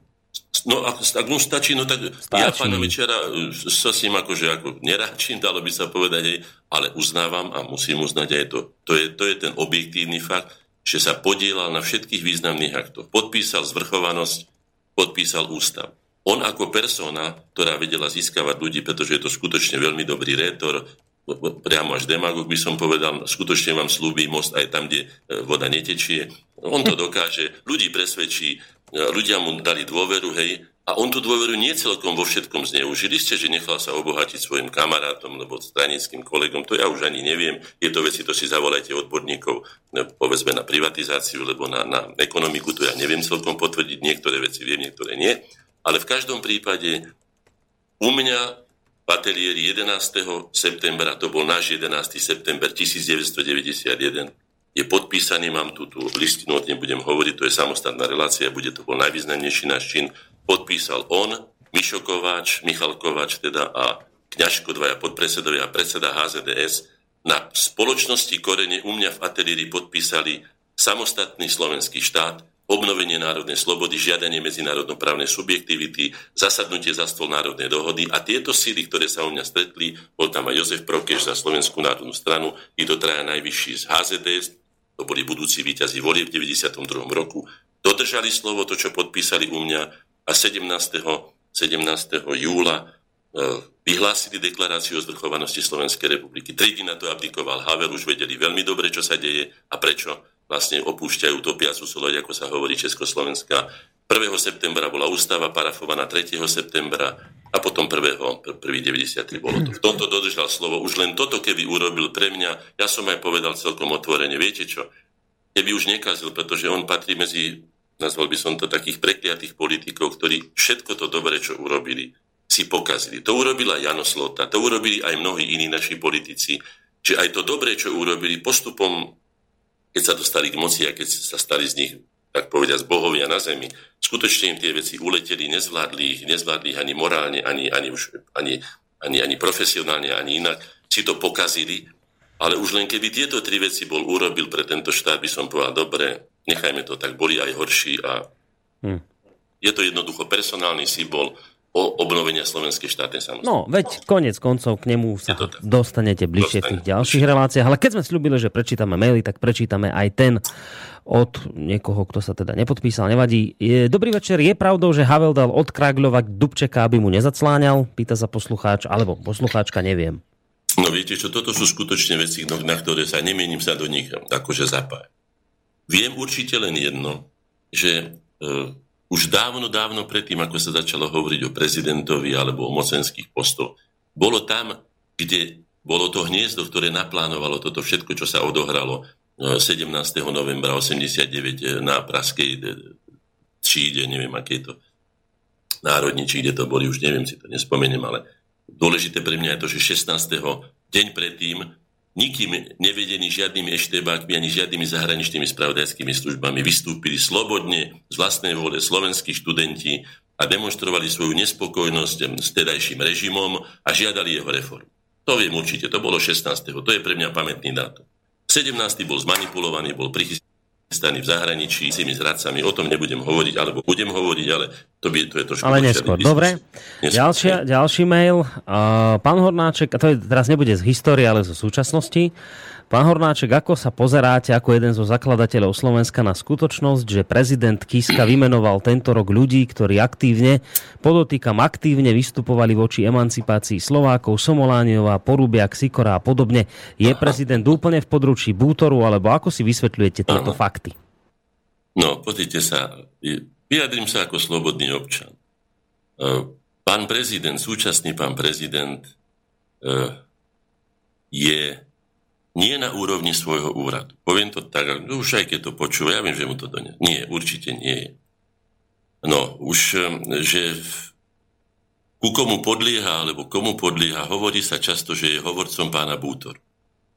Ste určite počuli tento výrok, často sa aj v médiách mhm. objavuje. No, aj na tom je kus pravdy, pretože jeho samostatné vyhlásenia sú skutočne mimoriadne biedné po každej stránke. Jeho vystupovanie, to je skutočne kontroverzné vystupovanie, pretože ak sa niekto chce, alebo vyhlasuje, pretože je volený občanmi za prezidenta všetkých občanov, potom by si mal uctiť aj prvý slovenský štát, mal by si uctiť, poviem takú príhodu, aby som povedal, že o čom hovorím, sa pýtali, myslím, že to bol práve François Mitterrand, ako socialista, prečo bol položiť kvety na hrob Pétena, francúzského maršala, ktorý, ktorý vlastne odozdal Francúzsko e, Nemcom v druhej svetovej vojne, alebo čas Francúzska a potom v tej babkovej vláde vo Vyši tam akože vegetoval a bol vyhlásený za, za, za vlasti zradcu.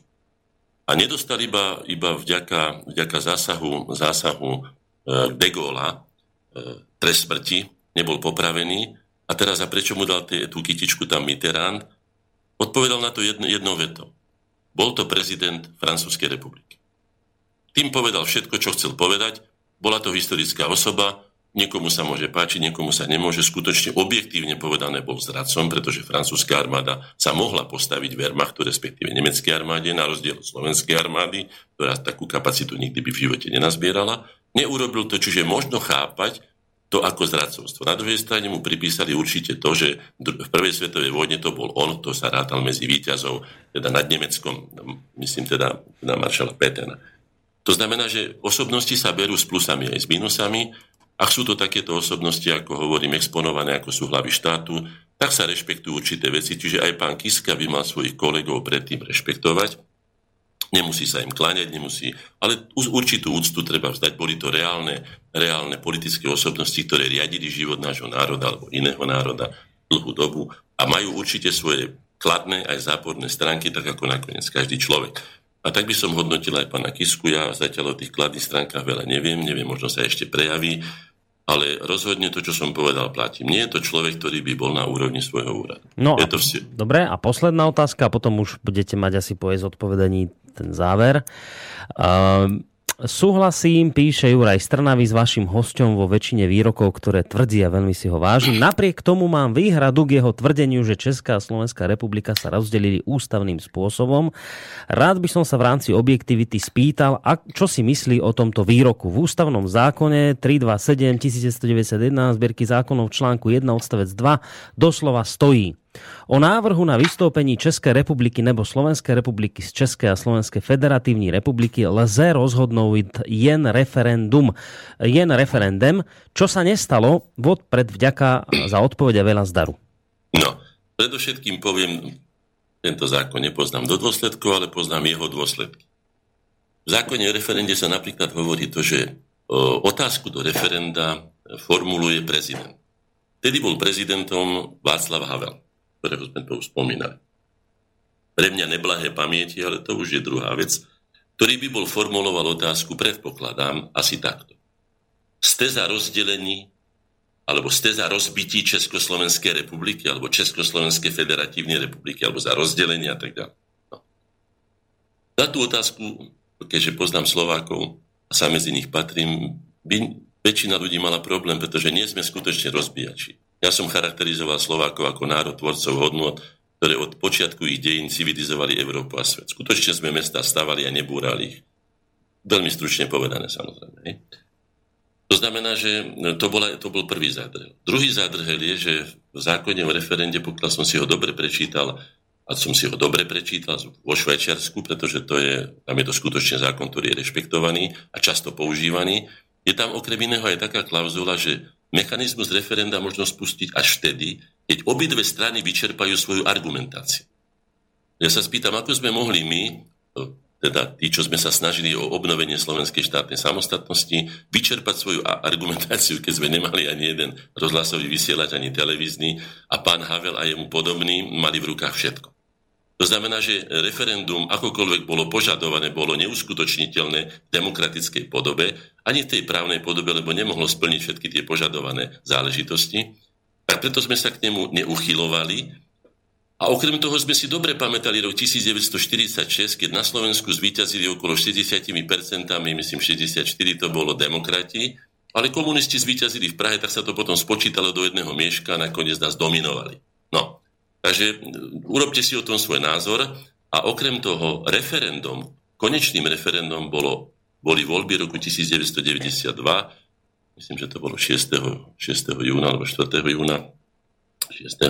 92, ktoré jednoznačne dali, dali zelenú stranám, ktoré sa prihlásili k našej iniciatíve za zvrchované Slovensko a tieto strany, ako som to už bol povedal, na čele s Mečiarom a ďalšími, splnili svoje slovo, ktoré dali ten záväzok, vyhlasili zvrchovanosť, na čo reagoval Havel abdikáciou, neskôr ústavu. Potom došlo ústavnému rozdeleniu Československej, Českej a Slovenskej federatívnej republiky zákonmi, e, myslím z 13. Z 13. a 25. novembra a potom aj z 29. myslím decembra. To je sústava zákonov, ktoré legálnym ústavným spôsobom rozdelili Československú Českú a Slovenskú federatívnu republiku, určili nástupníkov aj spôsob rozdelenia. No, Takže bolo to ústavným spôsobom, ak dovolíte. No, ale stále to ešte mnohí ľudia vnímajú ako krivdu a ja som sa stretol aj s takými Môžu to názormi. Ako, na to majú právo, to, je, to som už povedal. S takými názormi, že kde si tam sa práve zasiala tá akoby nedôvera ľudí voči aj štátnym úradom a vôbec štátnosti ako takej, pretože sa po no, 89. Citovať, slúbilo, že teda ľudia si budú vládnuť sami a rozhodovať. A... Čarnogurský bol tvrdým odporcom rozdelenia Československa. Dal to jasne najavo aj hlasovanie. A povedal pred niekoľkými rokmi, čiže už po istých rokoch Slovenskej republiky a Českej republiky, povedal tieto slova.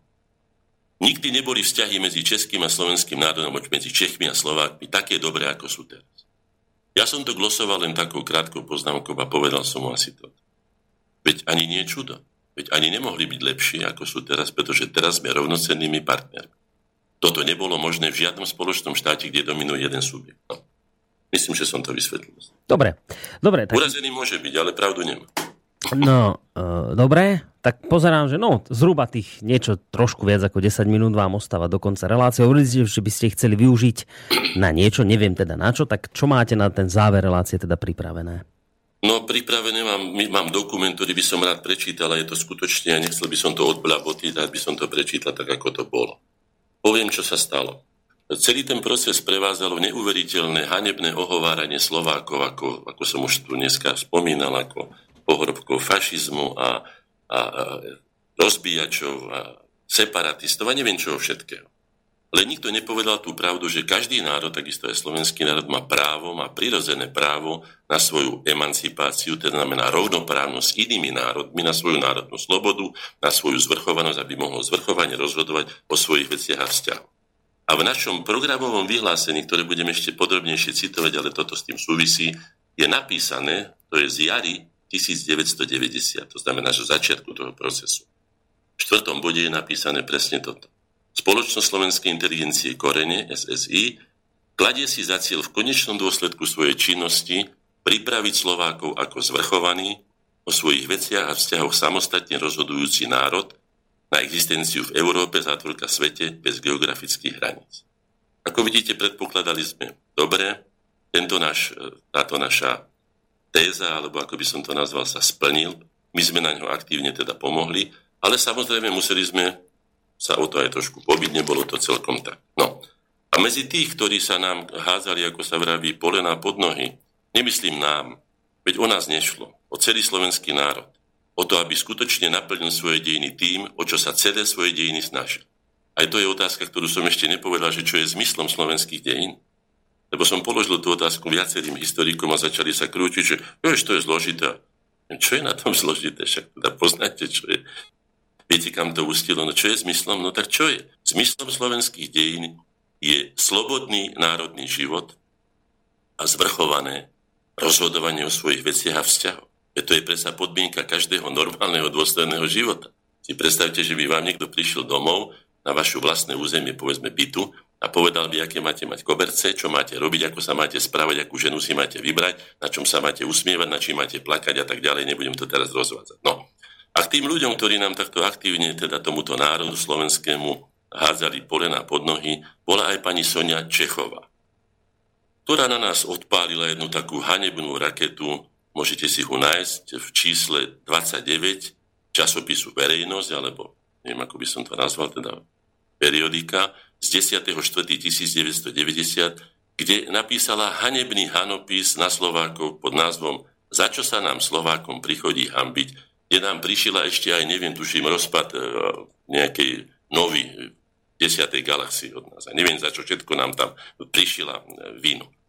Ja som sa skutočne, to, to nemohol som to prehodnúť ako bez odpovede a vytriskla zo mňa taká báseň, ktorú som čítal, ako som povedal, na zhromaždení národnom na Hviezoslavom námestí, rovno pod sochou Hviezoslava, čo som vtedy nevnímal, dneska by som sa možno trošku ostýchal, ale, ale vtedy som bol skutočne mimoriadne na, na, na, na, no, napenený a povedal som toto a budem sa snažiť to čítať tak, ako som to čítal vtedy pred tým, pred tým obecenstvom.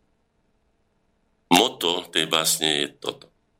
Nepoznám vo svete národ, ktorý by tak nekriticky príjmal hodnotenie o sebe od iných, a zároveň tak kriticky hodnotil sám seba. A teraz tá báseň. Dejiny žijú v súvislostiach všetky národy. A je vždy márne chodiť potom, plakať na hroby, okiazať jedných, ľud na pomník iným, dôsledku ale nakýdať ako doválova svini vlastnému národu v rámci kolektívnej viny. Už teda, za čo sa nám Slovákom prichodí hambiť? Predovšetkým zrejme za to, v cudzích pokladniciach od nás vykradnuté zlato. Za bezohľadnosť susedov, za sebectvo vlastných bratov, za zneužitie pohostinnej dôvery, za vnúcované cudzie povery, za neludskosť svojich katov, za čestnú krv stekajúcu z klátov najlepších synov národa, keď sa im čo i len prisnila sloboda, keď z dialoh sveta započuli rovnosť bratstvo. Dedovia otcov detných detí videli zriedka slnko pre nás svietiť, nezriedka na hraniciach svoje deti páliť. Aj za to sa nám, Slovákom, prichodí hambiť? Jerešmi, korbáčmi, surovo bedačení, zákonmi iných prikovaných k neslobodnej zemi, pamiatky otcov, jazyka matiek pozbavení, doteraz našimi zásluhami iných vidíme sa chváliť, aj za to sa nám Slovákom prichodí hambiť. Ešte i dnes vlastné deti mnohé líhajú podansky ako suky ku pánovej nohe. Vidia len prospech klamných očí zradi, oslepnúc napokon pre naše žiadne klady a za to, že vôbec sme tu a živí, byť vlastných otcov po papuli, kukučích vajec detí do vlastného hniezda slabšiemu národu by dávno zhasla hviezda. Bez škôla, bez vzdelania, bez mena a bez reči. Nevyhnuli sme po praslici a ani po meči. Krvotok našich zatajených dejín v kadeč o kadečom svedčí. Prešli sme, prišli sme na zem neničiť, lež tvoriť, pracovať a žiť. Aj za to sa nám Slovákom prichodí hambiť? Ak sa však majú hambiť Slováci za to, čo ukrivdili iným, ako by všetci dookola v tom svetle pochodili? Nebola by to žiadna sláva, ani svetá púť. Museli by sa voči Slovákom od hamby pod zem prepadnúť. Kadejaký sa bez kultúry po našej vlasti hnali. Oravu dvakrát vypádil ešte aj litovec malý. Odviedol, ponížil, utrel si o nás nohy, vykradol, podpálil domy, sípky, stohy ale aj našiel nový domov. Maďar, Nemec, Žid. Aj za to sa nám, Slovákom, prichodí hambiť. A že sme občas neostali dlžní tej svorke krvilačných vlkov a vrátili za tisíc očí jedno oko, za milióny zubov jeden zub, za toľko, toľko neúrodných rokov, bude nám dcéra kukučka do tváre jedovatú slinu pluť. Pritom sa vlastenecky do vraj čistej hrude byť a opäť miesto nej sa nám, Slovákom, prichodí hambiť. Do našich najčistejších žriedel hyenosúpy chodili ešte teplú krv piť. Veľký, čo o nás vravia, že sme mali a predsa z toľkých rán sme sa vylízali. Ušli z már chystaného osudu. Po každom vpáde zajasali. Sloviaci viac nebudú. Popreli nám všetci v krvavej zemi hniť. Aj za ten podlý ortiel národnostnej viny sa nám Slovákom prichodí hambiť. Ak žije pravda dejín, Stane sa iba, čo má sa stať. Potom sa Slováci svedomia či práva nemusia vôbec. Na váhach historických faktov, keď prehovoria archívy, potom hoď kameňom ty, to si bezvin. Na cudzie nesiahli sme, okrádaní všetkými, neodnárodnili sa, nesplynuli, nenechali sa zabiť. Aj za to sa nám Slovákom prichodí hambiť. Ohnívka našich dejín je však pút, sú potrhané. Určite bez pôvodcov, aj to nám pripíšete k Hane, napokon proti útokom cudzích či bratov detí ako vy, dodnes deň sa musíme len brániť. Aj za to je menej času tvoriť. Alebo pani Čechová, aj za to sa nám Slovákom prichodí hambiť. Už to je tá báseň, ktorú som tam prečítal. No bola prijatá veľmi srdečne. No, som sa chcel spýtať, že ako, ako ľudia na to reagovali, či si spomínate. Veľmi spontánne, našli sa tam, uvedomili si, čo sa deje a myslím, že aj tá báseň pomohla. Prišiel za mnou taký neznámy pán, potom ja som to dočítal, ani neviem, ako veď som prvý raz vystupoval v živote pred, ja neviem, tisícovým davom, lebo koľko tam tých ľudí bolo. A povedal mi, ja som si to tu napísal na tú básničku. Čo mi to povedal? Ano, túto básen som recitoval pod sochou Pavla Ruského Viezdoslava na zhromaždení organizovanom štúrovou spoločnosťou v Bratislave. Nebola to korenárska, bola to štúrová spoločnosť. Moje prvé osobné vystúpenie pred verejnosťou zhromaždenou na podporu prirodzených práv slovenského národa a pán Tatran, ako som sa neskôr dozvedel, pre mňa neznámy, ma po odznení básne oslovil. Vy ste ako Žarnov. Tedy som ešte nevedel ani, kto je to. No to sú tie moje poznámky, čo samozrejme dneska už vieme, kto je to Žarnov. Jeden z tých básnikov zo slovenského štátu prvého, ktorý bol vyhnaný odtiaľto a odsúdený v neprítomnosti a tak ďalej. No. Takže toto bol môj pocit, ktorý som musel zo seba dať, som sa s ním aj rozdelil takto verejne. To bolo moje prvé, by som povedal, aj politické vystúpenie hmm. na obranu práv môjho národa a pravdy historické, ktorá sa skutočne skreslovala a preto som tu nakoniec aj dnes. A preto by som na záver povedal, že hlavný, napriek tomu, že, ako som povedal, mali rôzne osobnosti, rôzne zásluhy, to budú posudzovať dejiny neskôr mimo nás. Ale hlavným a rozhodujúcim dejinotvorným subjektom a nositeľom, aj realizátorom najzásadnejšie zmeny, premeny, transformácie neslobodného objektu cudzích záujmov na slobodný a zvrchovaný rovnoprávny subjekt medzinárodného práva Týmto rozhodujúcim dejinotvorným subjektom je slovenský národ. A treba poďakovať každému, kto akýmkoľvek spôsobom pomohol znovu získať národnú slobodu a obnoviť štátnu samostatnosť a zvrchovanosť. Od počiatku tejto záverečnej etapy završenia národno-emancipačného zápasu Slovákov bola spoločnosť slovenskej inteligencie korene na čele zápasov v službe národu a vlasti. A ja som mal tú čest od vzniku až do dnes byť na jej čele. Tak. Na čele.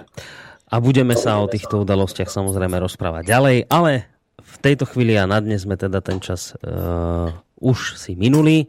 Takže ja vám ďakujem veľmi pekne za účasť dnešnej relácie aj za čas, ktorý ste nám venovali. Menovite Viliamovi Hornáčkovi, predsedovi Združenia Slovenskej inteligencie Korene. Majte sa pekne a do počutia.